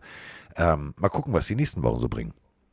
Ja, und äh, ich meine, das Laufspiel, Michael Carter ist auch kein schlechter. Also da haben sie wirklich zwei gute Running Backs in den letzten Jahren geholt. Äh, funktioniert auch. Ich bin gespannt, was es eben äh, noch für Unruhe geben könnte mit Spielern, die weggetradet werden wollen. Denzel Mims hat ja auch wieder gespielt. Der würde eigentlich auch gerne weg. Also das, das muss Salah so ein bisschen in den Griff bekommen. Und abschließend, wir haben ja schon letztes Mal oder vorletztes Mal darüber gesprochen, wer so der beste Rookie-Defender ist. Und ja, Tariq Woolen ist super und Devin Lloyd ist stark und was weiß ich. Sauce Gardner, Freunde, dieses Spiel gegen Kirtland Sutton. Also Kirtland Sutton ist Englisch und ist im deutschen Schattengewächs, weil da hat er gelebt bei Gardner. Der hat nichts gerissen. Es war eine Situation bei, da hätte es auch eine PI gegen Gardner geben können, ja, aber davon abgesehen, zehn, also äh, zehn Tackles, äh, drei äh, Pässe verteidigt. Sutton hatte nicht den Hauch einer Chance gegen Gardner. Monster, Monster-Typ. Also du kannst nicht besser spielen als ersten sieben Wochen, bis er tut. ab, da sind wir wieder bei dem, was ich gerade sagte. Glück gehabt und dann auch wirklich den richtigen Spieler charakterlich in das richtige Umfeld gebracht.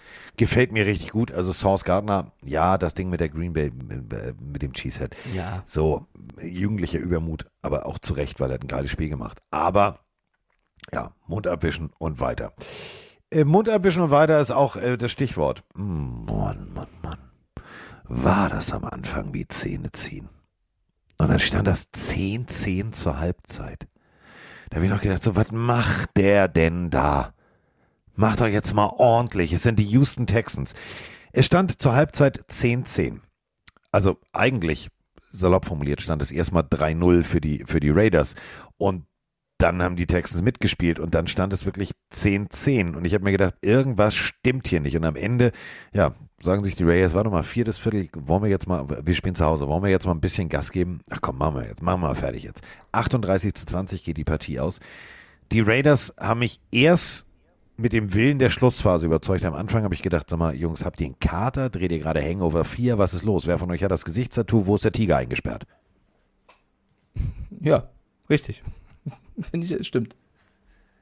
Ja, oder? Oder nicht? Ja, doch. Bin voll bei dir. Ich dachte jetzt, du möchtest noch mal über deinen, deinen, den längsten Hals der NFL reden, hier über Joko Winterscheid. Ja, also äh, dass du diesen Joko Winterscheid-Vergleich immer bringst. Ich finde äh, Damian Pierce bei den Texans herausragend. Ich finde, äh, Jordan Akins hat ein gutes Spiel gemacht. Ich finde, die Texans spielen mit Herz, aber ich finde, die Texans sind nach wie vor limitiert. Sie fangen an, äh, es ist halt ein Umbruch, der dauert, weil damals ein gewisser O'Brien die Mannschaft wirklich so zerstört hat, auf Jahre hinweg, das ist immer noch illegal, was damals passiert ist, ähm, dass sie sich davon nicht so schnell erholen können. Jalen Petre, Derek Stingley sind alles super junge, tolle Spieler, die sie geholt haben, aber das braucht Zeit. Und gegen ein Team, die Las Vegas Raiders, die erst spät in Fahrt gekommen sind, aber die dann gezeigt haben, was eigentlich in ihnen steckt. Und da hat immer noch ein, ein Waller gefehlt, aber wenn du siehst, was, was eigentlich ein Derek Carr mit einem Devonta Adams drauf hat, was Josh Jacobs spielen kann, was die Defense auch teilweise spielen kann, mit einem Crosby, der in wichtigen Plays ähm, vorangeht. Deswegen habe ich die Raiders eigentlich so positiv vor dem Jahr gesehen. Ähm, das müssen sie halt früher im Spiel schon zeigen, nicht erst Richtung letztes Viertel und eben auch gegen andere Gegner. Also ähm, deswegen, ich fand es ein Spiel, was im Endeffekt sehr, sehr spannend oder spektak spektakulär war, weil eben viele Punkte gefallen sind. Aber die Texans haben so gut gespielt, wie sie können. Mehr ging halt, glaube ich, irgendwo nicht. Nein, äh, da war, das, war, die, das war limitiert, im wahrsten Sinne des ja. Wortes, weil mehr nicht geht vom Personal her. Und die Raiders müssen eben weiter anfangen oder daran anknüpfen, solche Spiele so zu gewinnen, weil sie haben es eigentlich, finde ich, drauf. Ja. Ja. Deswegen, ich wollte, du hast eigentlich schon so schön angefangen. Ja, eigentlich, äh, eigentlich fertig. So, ähm, nächste Partie. Hi, hi, hi, hi, hi, hi. Ähm, wir haben äh, erstmal eine, eine Frage eines Seahawks-Fans und dann haben wir noch eine Frage allgemein, die sich aber auch dann wiederum auf die Chargers bezieht. Grund ist, die Seattle Seahawks sind nach Los Angeles gereist und haben gegen die Chargers gespielt und haben in Grau gespielt, waren aber auf keinen Fall die graue Maus. Moin aus Hamburg, die Seattle Seahawks 4 und 3. Ein richtig guter Sieg gegen die Chargers, die auch mit relativ guter Besetzung waren. Ein präziser Geno Smith. Die Interception war getippt, also nicht seine Schuld. Äh, man steht jetzt besser da als ursprünglich angenommen. Klar werden auch Niederlagen dazukommen.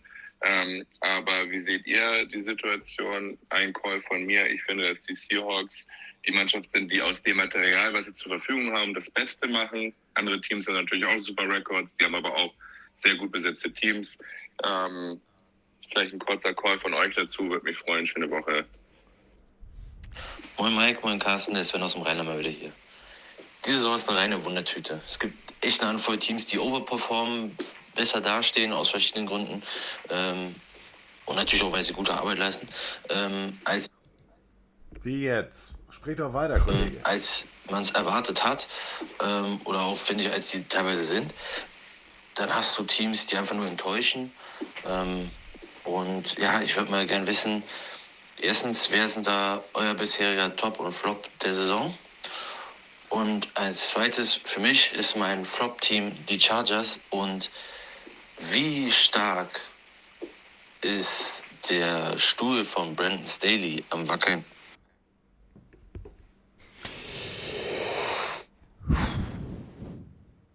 Ich gehe mit.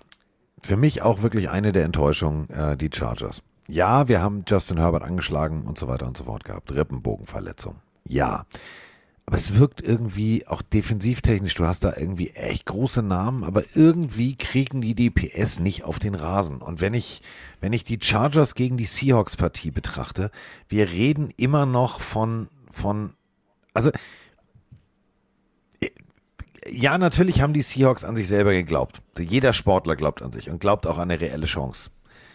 Aber eben eine reelle Chance. Und die, die, die, die Seahawks, die spielen nicht eine reelle Chance, sondern die, die, die, die haben auf dem Superman-Heft geschlafen. Die spielen zu gut. Die spielen für mich, für das, was sie eigentlich rein theoretisch auf dem Papier leisten könnten, zu gut. Die sind für mich wirklich so, so mein persönliches Top gerade. Denn Gino fucking mir egal Smith sagt sich, Digga, ich bin gekommen, um zu bleiben. Zweite Chance kann auch die erste sein. Gib mir mal den Ball. Coach, gib mir mal den Ball. Das ist guter Football. Richtig guter Football. Ja, ich halte aber, was die Chargers angeht, da komplett gegen. Also ich glaube nicht, dass Brandon Staley's Stuhl irgendwie wackelt. Sie stehen 4-3, sie sind Zweiter in die AFC West und was man, glaube ich, sehr schnell als, als Fan, der vielleicht nicht jedes Spiel der Chargers sieht, vergisst oder nicht auf dem Schirm hat, es gibt vielleicht, ne, vielleicht noch die 49ers, aber ansonsten gibt es kein Team, was so viele Leistungsträger hat, die verletzt sind. Und ein Justin Herbert, der gefühlt die ganze Season äh, angeschlagen spielt, Jetzt die nächste Horrorverletzung, auch wenn JC Jackson bisher das Jahr unter seinen Möglichkeiten blieb. Das war, das sah so seltsam aus, wie er schon beim Absprung sein Knie irgendwie nicht hochbekommt und, und liegen bleibt. Das muss ich komplett verrenkt haben. Eine ganz, ganz schlimme Verletzung angeblich. Also ich habe noch keine Diagnose gesehen, aber das wird Season-Ending sein, so wie er da lag. Davon gehe ich jetzt einfach mal aus. Äh, die Chargers ist es unfassbar, was die an Verletzungspech haben. Und trotzdem stehen die äh, 4-3 und, und spielen mutigen Football. Und deswegen ist für mich Brandon Staley kein Thema, was, was einen wackelnden Posten angeht. Schon gar nicht, wenn du Mannschaften wie Denver in deiner äh, Division hast, die für mich die größere Enttäuschung sind. ähm, aber das soll jetzt nicht das Spiel jetzt hier irgendwie wieder schmälern, die Seahawks. Und das mache ich jetzt zum ersten Mal, seit wir Warte. dieses Thema haben. Trommelwirbel, Trommelwirbel. Achtung. Los. Ja, das machen wir zum ersten Mal, seit wir dieses Thema haben und seitdem ihr mich dazu gefordert habt. Ich leiste wirklich von selbst ab, bitte. Oh, Abbitte, sein Seahawks- das Unwort ja. des Jahres für Mike Stiefelang. Ja, Abbitte. was, was, aber was die Seahawks angeht, ich weiß noch genau, wie ich es vor der Saison gesagt habe, die Seahawks können froh sein über jedes Spiel, was sie gewinnen. Und sie stehen jetzt 4-3, sie führen ihre NFC West an und sie spielen verdammt normal geilen Football. Helden aus der zweiten Reihe mäßig, das ist für mich das, was du den Panthers so ein bisschen gesagt hast. Sie haben keine Chancen, nutzen die. Das machen die Seahawks mit Rookies. Da hatte jeder Late-Round-Pick liefert ab. Es ist, oder egal ob Late-Round oder, oder früh, ob Kenneth Walker, der nach dem Penny ausfällt, brutal gut aufspielt. Tarek Woolen, der jeden Ball fängt. Äh, es ist, funktioniert alles. Also funktioniert wirklich alles. Geno Smith, der die Rolle komplett ausfüllt. Niemand vermisst gerade Russell Wilson, schon gar nicht, wenn man sieht, wie er spielt in Denver. Also die, die Seahawks gefallen mir extrem und ich sage jetzt nicht, dass sie in die Playoffs kommen und den Super Bowl gewinnen, was ich was, aber die sind jetzt schon viel, viel besser, als ich gedacht hätte nach Ende der Season. Und da muss man wirklich Abbitte leisten und sagen, Leute, ihr macht dort da drüben in Seattle einen verdammt guten Job. Ihr nehmt jede Verletzung auf, äh, ersetzt die gut und spielt mutigen Football. Und ich glaube auch, dass die Chargers, auch wenn die natürlich ihre Verletzung haben, schon dachten, jetzt hier zu Hause, das wird eine einfache Nummer gegen Seattle. Ich glaube, hier kann man schon eher sagen, dass die Chargers die Seahawks ein bisschen unterschätzt haben. Und da kann man über Staley den Gameplan reden. Die Seahawks haben sie komplett überrollt und haben völlig verdient, vor allem am Anfang, 17-0 in der ersten Halbzeit, äh, völlig verdient gewonnen. Deswegen Hut ab. Sehr starke Leistung von den Seattle Seahawks. Richtig gute Leistung. Also was Pete Carroll da macht, ähm, für die jüngeren Fans unter euch. Ähm, Pete Carroll war seines Zeichens mal bei USC, also bei den äh, University of Southern California, bei den Trojans. Und hat da wirklich gute Jungs zusammengekarrt, also gut recruited und hat einfach mal innerhalb von kürzester Zeit eine richtig geile Unit auf beiden Seiten des Balls hingestellt. Und das äh, war eine coaching-technische Meisterleistung. Und das, was er gerade bei Seattle macht, ist genau dasselbe. Das sind jetzt nicht die zukünftigen Hall of Famer. Das sind nicht die Pro Bowler Deluxe.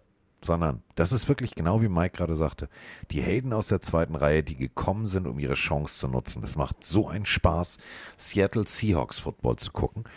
Ich freue mich. Ich freue mich wirklich für die Seattle Seahawks, denn ähm, die, die waren äh, abgeschrieben als die goldene Ananas, die rote Laterne, das, das, das Schlusslicht ganz hinten, das kleine Streichholz am Ende des Tunnels. Haben sie gesagt, nee, Tabellen, Tabelle äh, oben ist viel cooler. Von oben runter gucken macht viel mehr Spaß. Ich find's gut.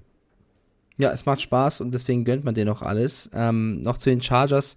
Da kommt wohl gerade, oder der Chat schreibt gerade rein, dass äh, die Kniescheibe rausgesprungen ist von Jackson. Also das ist natürlich äh, extrem bitter für die und äh, ich habe natürlich vor der Saison waren die Chargers für mich mein Super Bowl Geheimtipp und ich habe gesagt, ich weiß, es war in den letzten Jahren häufiger so, dass man die im Favoritenkreis, Geheimfavoritenkreis gesehen hat. Da habe ich immer widersprochen und gesagt, dieses Jahr ist es soweit. Aber was willst du machen, wenn sich fünf, sechs Leistungsträger komplett verletzen? Deswegen, ich glaube, die Chargers müssen einfach gucken, dass sie halbwegs ihre Mannschaft zusammenbekommen. Und deswegen haben sie für mich nächste Woche das beste Matchup überhaupt. Eine Bye Week. Ähm, Das beste das ist schon mal sehr, sehr gut. Ja, Ja, eine Bye eine Week. Bye- ja, ja, das ist, das brauchen die auch tatsächlich. Whitfer schreibt es gerade in den Chat.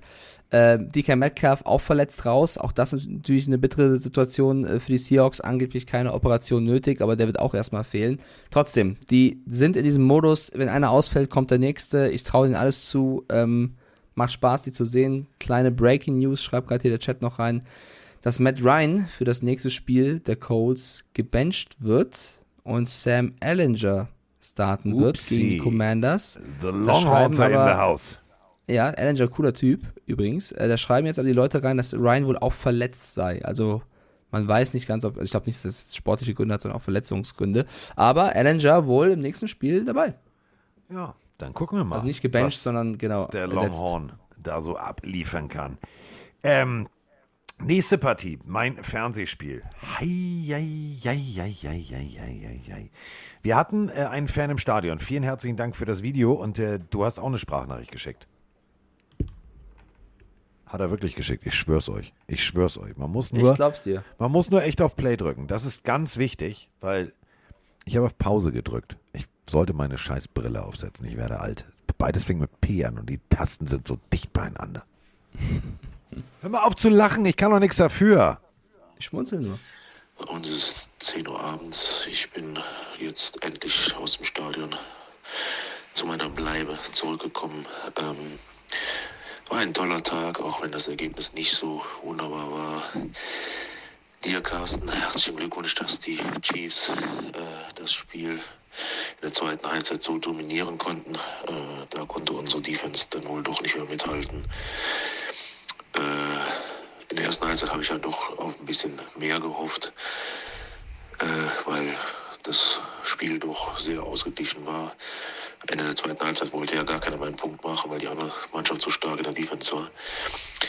Aber alles in allem war es schon ein verdientes Ergebnis. Es war für mich trotzdem ein toller Tag. Es fing an mit einem wunderbaren Tailgating. Äh, da musste man erstmal schauen, dass man äh, nüchtern ins Stadion kommt, um das Spiel dann mitzubekommen. Habe ich aber geschafft. Und ja, ich wünsche euch alles Gute. Äh, macht weiter mit eurem Podcast. Bis bald. Ja, hallo Mike, hallo Carsten, Heiko hier, 20 Kilometer nördlich von Carsten. Ja, Mahomes macht mal wieder Mahomes-Sachen und Jimmy G macht mal wieder Jimmy G-Sachen und schon haben wir ein klares Ergebnis. Hat mir natürlich als Chiefs-Fan gut gefallen. Hab da aber mal eine Frage und frag für einen Freund, der eingefleischter 49ers-Fan ist. Ist Kyle Shanahan nicht maßlos überschätzt? Ansonsten bleibt so wie ihr seid. Es macht nach wie vor sehr viel Spaß und einen guten Tag für euch alle. Überschätzt nicht, aber vielleicht teilweise überfordert. Das könnte es sein. Denn du darfst eine Situation nicht vergessen. Du hast bei den 49ers extrem viel Talent. Aber die sind, und das hat Mike schon gesagt im Vergleich von zu den Chargers, walking the wounded. Da sind so viele, die einfach nicht mehr spielen können, die verletzt sind, da sind Leistungsträger weggebrochen. Immer wieder umgebaute, äh, umgebaute O-Line. Also wirklich immer wieder und das funktioniert nicht. Und wenn du dann siehst, dass du dann gegen eigentlich nominell schlagbare O-Liner der Kansas City Chiefs ran musst und du kriegst es erst am Ende des Spiels gebacken, mal kurz Druck auf Mahomes aufzubauen, dann ist das zu wenig. Und da muss man ganz ehrlich sagen, das sind zwei richtig gute Coaches. Der Defense-Koordinator in seinem ersten Jahr, der Salah ersetzt hat, selber gespielt, Zweitrunden-Pick, sehr lange Linebacker in der NFL gewesen, All-American bei Alabama, der weiß, was er tut. Aber mit stumpfen Waffen, also wenn du mit dem Messer zu einer Schießerei kommst, dann hast du verloren. Und das ist halt genau der Punkt. Ja, also die Chiefs haben 44 zu 23 gewonnen. Das Ergebnis ist schon ein bisschen sehr hoch, weil es war lange wirklich ein Spiel, wo die Niners immer versucht haben mitzuhalten und äh, man muss sagen, äh, ich, also für mich ist Shanahan nicht überschätzt. Für mich ist einer der kreativsten Offense-Coach, also offensiv denkenden Coaches der Liga. Ich halte sehr, sehr viel von ihm und der macht aus wenig oft viel. Das Problem ist nur, wenn dein Quarterback Jimmy Garoppolo heißt, der übrigens gar nicht so schlecht gespielt hat, wie alle reingeschrieben haben, der hat schon solide gespielt, der aber dann gegen einen Patrick Mahomes spielen muss, da bist du natürlich in deiner Spielauswahl limitierter als dann Andy Reid, der Mahomes hat. Und ähm, wenn dann noch äh, Isaiah Pacheco äh, übrigens jetzt startet und Clyde edwards nur noch Backup ist, wenn dann im Receiving Core Juju Smith-Schuster, Marcus Wallace-Scantling, Travis Kelsey, Michael Hartman alle einen absoluten Sahnetag erwischen. Also die waren ja wirklich alle komplett on fire. Das war wirklich krass. Jeder hat da ein Big Play gemacht.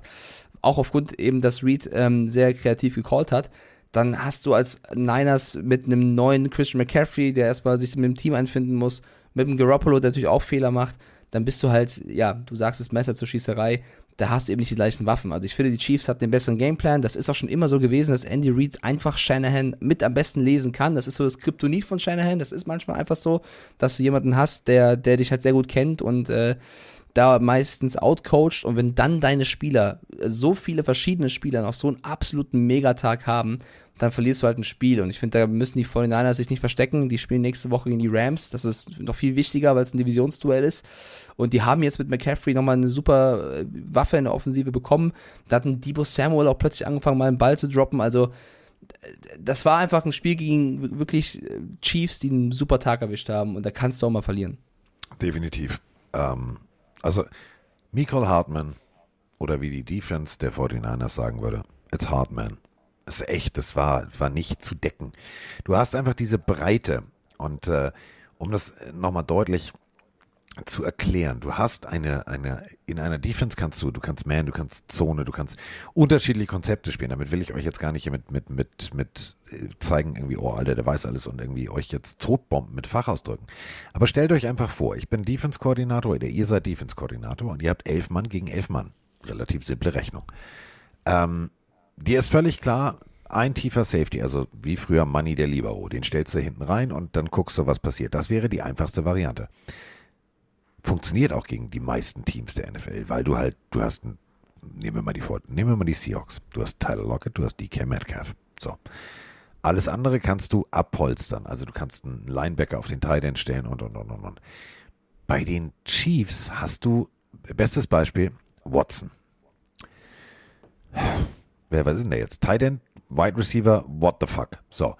Ähm, dann hast du. Wide Receiver, ja. Ja, aber spielt plötzlich auch Tight End, weil der Typ einfach mal echt groß ist und der hat Bock drauf, anderen Leuten aufs Maul zu hauen. Wenn du siehst, wie der blockt, dann denke ich mir so, was bist denn du jetzt? Entscheide dich mal. Du bist kein Right Tackle. Du solltest aufhören, im Runblock mit einem Lachen wie Kittel Leute über den Platz zu schieben. Das ist nicht deine Berufsbeschreibung. Und dann Aber siehst ist doch geil, du. wenn du so Spiele hast, die. Genau. Weißt du, Und dann so siehst du an der Seitenlinie einen Andy Reid, der sich darüber freut. Also wenn der, wenn der Schnurrbart minimal nach oben geht, dann machst du auf Seiten der Chiefs alles richtig.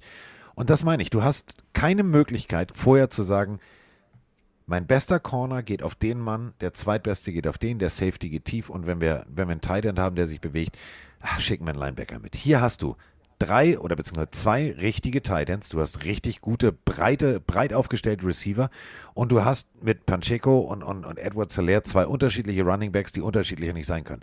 Dieses Offensivkonstrukt kannst du nur aufbrechen, indem du regelmäßig im Backfield den Quarterback jagst. Das hat nicht funktioniert und dementsprechend war die Partie am Anfang richtig geil, richtig eng. Zwei Fehler und schon war die Messe gelesen. Und dieser Safety, das war wieder, das war wieder typisch Garoppolo. So viel Zeit in der Endzone Ja, ja. hast du nicht. Ja, also er hat auf jeden Fall Fehler gemacht, äh, das, das will ich ja gar nicht bestreiten, aber ich finde es immer, ich finde es ein bisschen, jetzt sagen Leute Garoppolo, jetzt wenn McCaffrey plötzlich sich umdreht und seht, er hat immer noch Baker Mayfield hinter sich, weil es Garoppolo ist, das finde ich immer so ein bisschen despektierlich. Also äh, er hat das Spiel du auch meinst? mit verloren, aber Er hat- man muss nicht immer übertreiben. Spiele Ich mag nicht alleine, aber er Ja. hat schon Fehler gemacht, die das Spiel Genau. dann in die andere Richtung gedreht haben. haben. Oh, der war gut. Ja. Ja, weil die eine Interception, die er geworfen hat, war zum ungünstigsten Zeitpunkt. Also es gibt nie den günstigsten Moment für eine Interception, aber das war wirklich so, wo das Momentum komplett gekickt ist. Äh, Hartman, glaube ich, der erste Spieler überhaupt, der irgendwie äh, zwei Rushing und einen Receiving Touchdown Genau. hatte. Also es war, die Chiefs hatten einfach ein krankes Spiel. Ganz Und Ju das stimmt auch, äh, Juju Smith-Schuster wird auch mal besser, muss man Ja, auch sagen. der wird immer mehr zum Faktor und deswegen äh, die Chiefs äh, haben mir sehr gefallen. Ich habe auf die 49ers gesetzt, weil ich wirklich in Defense we trust, aber, und da muss ich jetzt meine Lanze brechen, George Kalaftis, Frank Clark, Gay, äh, boom! Alter, was ihr da äh, wirklich im Backfield äh, mit, mit Jimmy G gemacht habt, das hat mir so gut gefallen. Geile Defense-Leistung der Chiefs, damit zu Recht ein 44 zu 23. Ein nicht unbedingt High-Scoring-Game, was aber emotional begann und da muss ich erstmal vorab ausholen. Für alle, die es vielleicht, ähm, weil sie sich erst mit zwei, drei Jahren mit Football beschäftigen, äh, vor genau 50 Jahren, mein Geburtsjahr 1972, schafften die äh, Dolphins etwas, was bis heute kein Team geschafft hat. Nämlich bis zum Super Bowl durchzumarschieren, den auch zu gewinnen und das Ganze da somit ohne Niederlage. Als Hommage Larry Chonka, alle, die damals in diesem Team standen, sind Legenden. Natürlich, und das ist leider im Rahmen der Zeit so, werden es über die Jahre immer weniger. Das ist nun mal so. Und ähm, die, die noch da sind, treffen sich immer, wenn es soweit war, dass das letzte ungeschlagene Team verloren hat, treffen sich in der Team-Facility und äh, vor der Saison werden Champagnerflaschen kaltgestellt. Und immer wenn das letzte ungeschlagene Team verloren wird getrunken, dann wird gefeiert. Finde ich eine coole Tradition. Und diese Tradition wurde ähm, anders gefeiert diesmal, denn äh, zum Einlauf waren äh, die Helden von damals die Honorary Captains, also die Ehrenkapitäne dieser Partie. Und äh, wenn du siehst, mit welcher Ehrfurcht und mit welcher Höflichkeit, da kriege ich echt Pipi in den Augen. Larry Chonka braucht einen, einen Gehstock. Und guckt euch bitte nochmal das. Okay, wirklich, kriege ich immer noch Pipi in den Augen. Ähm, Tour Tango Vajor an der Seitenlinie holt den Stock für Larry Chonka und bringt ihn mit aufs Feld. Ey, ich habe gedacht, Alter, was für ein geiler Typ bist du eigentlich? Ja, schon ein toller Typ, ne? Ich weiß noch, wie viele auch Tua Tagovailoa generell vor der Saison kritisiert haben und man muss sagen, wenn er auf dem Platz steht, startet, äh, gewinnen sie Spiele. Ähm, also einmal, wo er jetzt raus muss, nicht, aber insgesamt schon. Äh, ich finde, ich bin von den Dolphins nach wie vor äh, sehr überzeugt. Die haben jetzt davor die drei Spiele verloren mit einem Backup-QB und einem Backup-Backup-QB. Ähm, wenn sie alle fit sind und gesund sind, läuft es wirklich gut, weil Waddle spielt auch angeschlagen aktuell, die beißen auf die Zähne. Ich bin immer noch überzeugt vom Coach. Ich finde, der hat einen guten Gameplan, funktioniert auch gegen äh, gute Defenses wie die der Steelers. Aber ähm, um jetzt auf das Spiel zu kommen, wenn in der zweiten Halbzeit keine Punkte fallen, weder oh, auf Seiten der Steelers trocken, noch oder? auf der Dolphins. Das war echt trocken. Auf, für die Uhrzeit ist das schwierig. Und wenn du siehst, was, was rund um Matt Canada seit Wochen, das ist der Offensive Coordinator der Steelers, passiert, dass Boswell in die Kabine geht. Es gibt ein Video, wo Boswell, äh, wo Canada sich freut und Boswell hinterher, hinterher, ihm hinterher ruft, das war bestimmt nicht wegen dir. Und ein anderer Clip jetzt aufgetaucht ist, wo Chase Claypool öffentlich schon Canada kritisiert. Ähm, ich weiß nicht, wie oft es gang und gäbe ist, dass Koordinatoren in einer Saison ausgetauscht werden, aber ich glaube, dass das Team nicht ja. mehr wirklich ganz an ihn glaubt. Nein, du, du siehst es auch an der Seitenlinie. Das ist, das ist nicht cool. Aber das, was du gerade sagst, mit dem keine Punkte in der zweiten Hälfte, das war ja gestern das sehr, sehr späte Spiel und ich war irgendwann um 3 Uhr 10 oder 3 Uhr 15 im Bett im Hotel und habe gedacht, so alles klar. Habe geguckt, Fantasy, ne? Runter immer aktualisiert. Ich denke so, ah komm, da müssen wir ein paar Punkte her, da müssen wir ein paar Punkte her. Und dann bin ich ins Bett gegangen und ähm, wusste, alles klar, so, ich habe jetzt 88, scheiß die Wand an, weiß ich nicht mehr. Also 88, irgendwas. Und ähm, ich bin morgens aufgestanden. Ich, ihr wisst, ich brauche eine Brille. Das habt ihr eben wieder gehört, als ich nicht den richtigen Knopf gefunden habe. Und ich habe immer runtergezogen und habe gedacht, scheiße, das Netz ist irgendwie weg. Es sind immer noch 88 Punkte. Ich bin doch in der Halbzeit ins Bett gegangen. Das kann doch nicht angehen. Und das bringt es auf den Punkt. Die Erwartungshaltung von beiden Teams kann es nicht sein. Auch mit einem Kenny Pickett, mit einem Najee Harris kann es nicht sein, dass du in der zweiten Hälfte null Punkte machst. Beide. Das war, erste Halbzeit war okay, war auch gut zu sehen. 13 Punkte für die Dolphins in der ersten Hälfte, 10, äh, 13 im ersten Viertel, äh, dann nur ein Field Goal im, im, im, zweiten Viertel, aber 10 Punkte für die Steelers. Das waren, war bis dahin war es ein schönes, schönes Footballspiel und dann war wirklich Zähne ziehen. Wirklich Zähne ziehen. Ich habe mir die Zusammenfassung angeguckt von einem Flughafen. Ich habe gedacht, da wird Mike mich vom Bus werfen. Der wird doch sagen, was war denn da los? Haben die auf der Hälfte gesagt, komm, machen wir nichts mehr. War, war, nicht, war nicht geil.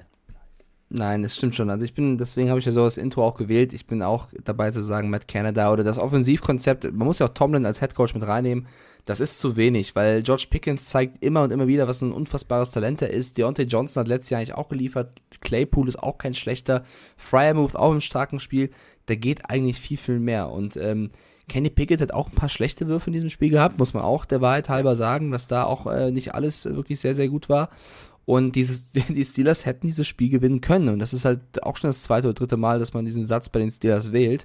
Und deswegen müssen oder sollte da irgendwann mal auch was ähm, passieren. Für mich die krasseste Szene im Spiel war komischerweise eine Defense-Aktion ähm, von einem Cornerback der Miami Dolphins, der Toe Drag Boah, Interception, wie soll man das nennen? Ja, äh, jetzt muss äh, Noah Igbinogene. Igbinogene. Igbinogene. Ja, äh, eh, eh schon ein geiler Corner. Ähm, super, super, super äh, Catch. Also das war für mich das Highlight des Spiels. Deswegen, ähm, ja, Dolphins hier mit sechs Punkten Unterschied gewonnen in einem highlightarmen Spiel, was die Steelers mit einem besseren Plan und besserer Leistung vielleicht auch hätten besser spielen können. So, heute Nacht nochmal, ähm, damit wird sich an unserem Tippspiel nichts ändern. Heute äh, die Bears. Die Bears Was für ein Über. Ja, aber eine spannende Frage, ne? Also die spannende Frage ist bei den Patriots, spielt Mac Jones oder Bailey Zappi? Die Tendenz geht wohl Richtung Mac Jones. Ja. Ich bin, ich wurde das oft in den letzten Tagen gefragt. Ich bin skeptisch. Ich glaube, ich hätte es nicht getan. Ich auch ich nicht. glaube, ich wäre bei Bailey Zappi geblieben äh, und hätte es riskiert, weil ich, also ich wäre als Coach, glaube ich, so, sobald der dann irgendwie bröckelt oder nachlässt, kannst du drüber reden, aber wenn der so perfekt spielt, warum Dann ihn ihn rausnehmen? spielen. Dann lass Genau, ihn aber ey, Ey, wir, wir in sind aber nicht Bill. Belichick, deswegen alles Genau, gut. der Der wird schon Mann wird wissen. schon in Bill we trust. Ja. Ähm, da wir ähm, ja am Wochenende, also wir werden ähm, Freitag, bevor ich losfliege, frühmorgens aufnehmen müssen. Und äh, dann ist die Partie schon durch. Und das heißt, lieber Mike, wir müssen eine Partie noch tippen. Mhm. Im Raymond James Stadium, also in Brady Bunchs Wohnzimmer. Die 3-4 hätte ich auch nie gedacht, dass ich das in diesem, also dass ich in diesem Moment der Saison das so sage. Die 3-4 Buccaneers empfangen die 4-3 Ravens. Die Ravens müssen, wollen. Und wir haben vorhin drüber gesprochen, die müssen jetzt langsam wieder anfangen, Highlight-Football zu spielen. Und die Buccaneers sollten sich ganz schnell auf den Hosenboden setzen und mal vielleicht so eine Gesprächstherapie im Kreis machen. Mit einem Tee in der Mitte und sagen, oh, du und wir kriegen das hin. Und irgendwas muss da, da muss ein Wunder passieren. Und dieses Spiel zu tippen, ist für mich sowas von schwierig, weil ich kein, ich habe keine emotionale Bindung zu dieser Partie. Ich sag, die Buccaneers machen das. Ich glaube tatsächlich, dass ähm, jetzt der erste Schritt kommt, wo du, wo du zeigen kannst, was in dir steckt. Ich glaube wirklich, wenn du siehst, wie die Köpfe gegangen haben auf der Pressekonferenz, wie Brady auch wirklich einfach nur genervt war, ich glaube, da wird es unter der Woche krachen. Und äh, es geht jetzt auch nicht mehr, dass Brady aber auf irgendwelche Hochzeiten muss und deswegen aus, Persön aus, aus persönlichen Gründen fehlt oder aus privaten Gründen fehlt. Der muss jetzt der Leader dieser Mannschaft sein, zeigen, dass er der GOAT ist. Wenn er Bock auf Football hat und sagt, no retirement in the future, dann zeig es, dann äh, sei jetzt der, der, der Kopf der Mannschaft und ich glaube, das wird jetzt passieren. Und die Ravens haben ähm, gegen die Browns bisschen glücklich gewonnen. Ich denke, es wird ein starkes Spiel der Buccaneers Defense. Äh, sollte die Defense genauso schlecht spielen wie gegen die Panthers, dann werden die Ravens die Buccaneers haushoch weghauen. Aber ich gehe jetzt einmal davon aus, zu Hause, dass die Bucks den Turnaround schaffen und tippe auf Bradys Team. Kann ich den morgen nochmal anrufen und da meinen Tipp sagen? Nee. Ich weiß es nicht. Ich habe kein, ich habe kein Gespür. Kein Gespür. Ähm, Was sagt denn der Chat, Freunde? Sagt, sagt ihr Ravens oder sagt ihr Buccaneers? Ah, mal gucken, was sie reinschreiben. Ach komm, was soll's? Die Ravens holen das. Bucks, Ravens, Ravens. Ich sag Ravens. Ravens. Ravens, Ich- Ravens. ich sag Ravens. Sehr viele Ravens. Ravens, Ravens, Ravens. Ich sag Ravens. Alter. Also ich sage, 95% der Leute sagen Ravens. Ja, also gehst du wieder mit deinem inneren Dämon und äh, ich gehe mit den Ravens und somit haben wir die erste Partie ähm, fröhlich gepickt. Damit äh, sind wir Woche jetzt. 8 schon, ne? Geht schnell. Ja, damit sind wir jetzt fertig. Ähm, ich werde äh, jetzt mich vor den Fernseher schwingen und einfach mal den lieben Gott einen guten Mann sein lassen. Und damit äh, sind wir raus. Ich bedanke mich recht herzlich bei dir. Ja, ich sag danke Wir zurück. werden äh, Freitag noch eine Pre-Abflugfolge machen. Und äh, damit sind wir jetzt hier fertig. Möchtest du, du, dir gehören ja immer die Schlussworte. Das mache ich ja immer so gerne. Du darfst, du darfst die Welt grüßen, du darfst äh, Sachen sagen, die du sonst nicht sagen möchtest. Sag es einfach. Ich habe euch alle lieb. Ich wünsche euch eine schöne Woche und sagt bis Freitag. Es ist soweit. Die Pille für den Mann. Die Pille für den Mann. Carsten Spengemann. Mike Stieflagen. Ist in der Haus. Der Haus. Der. Wir sind jetzt raus. Tschüss.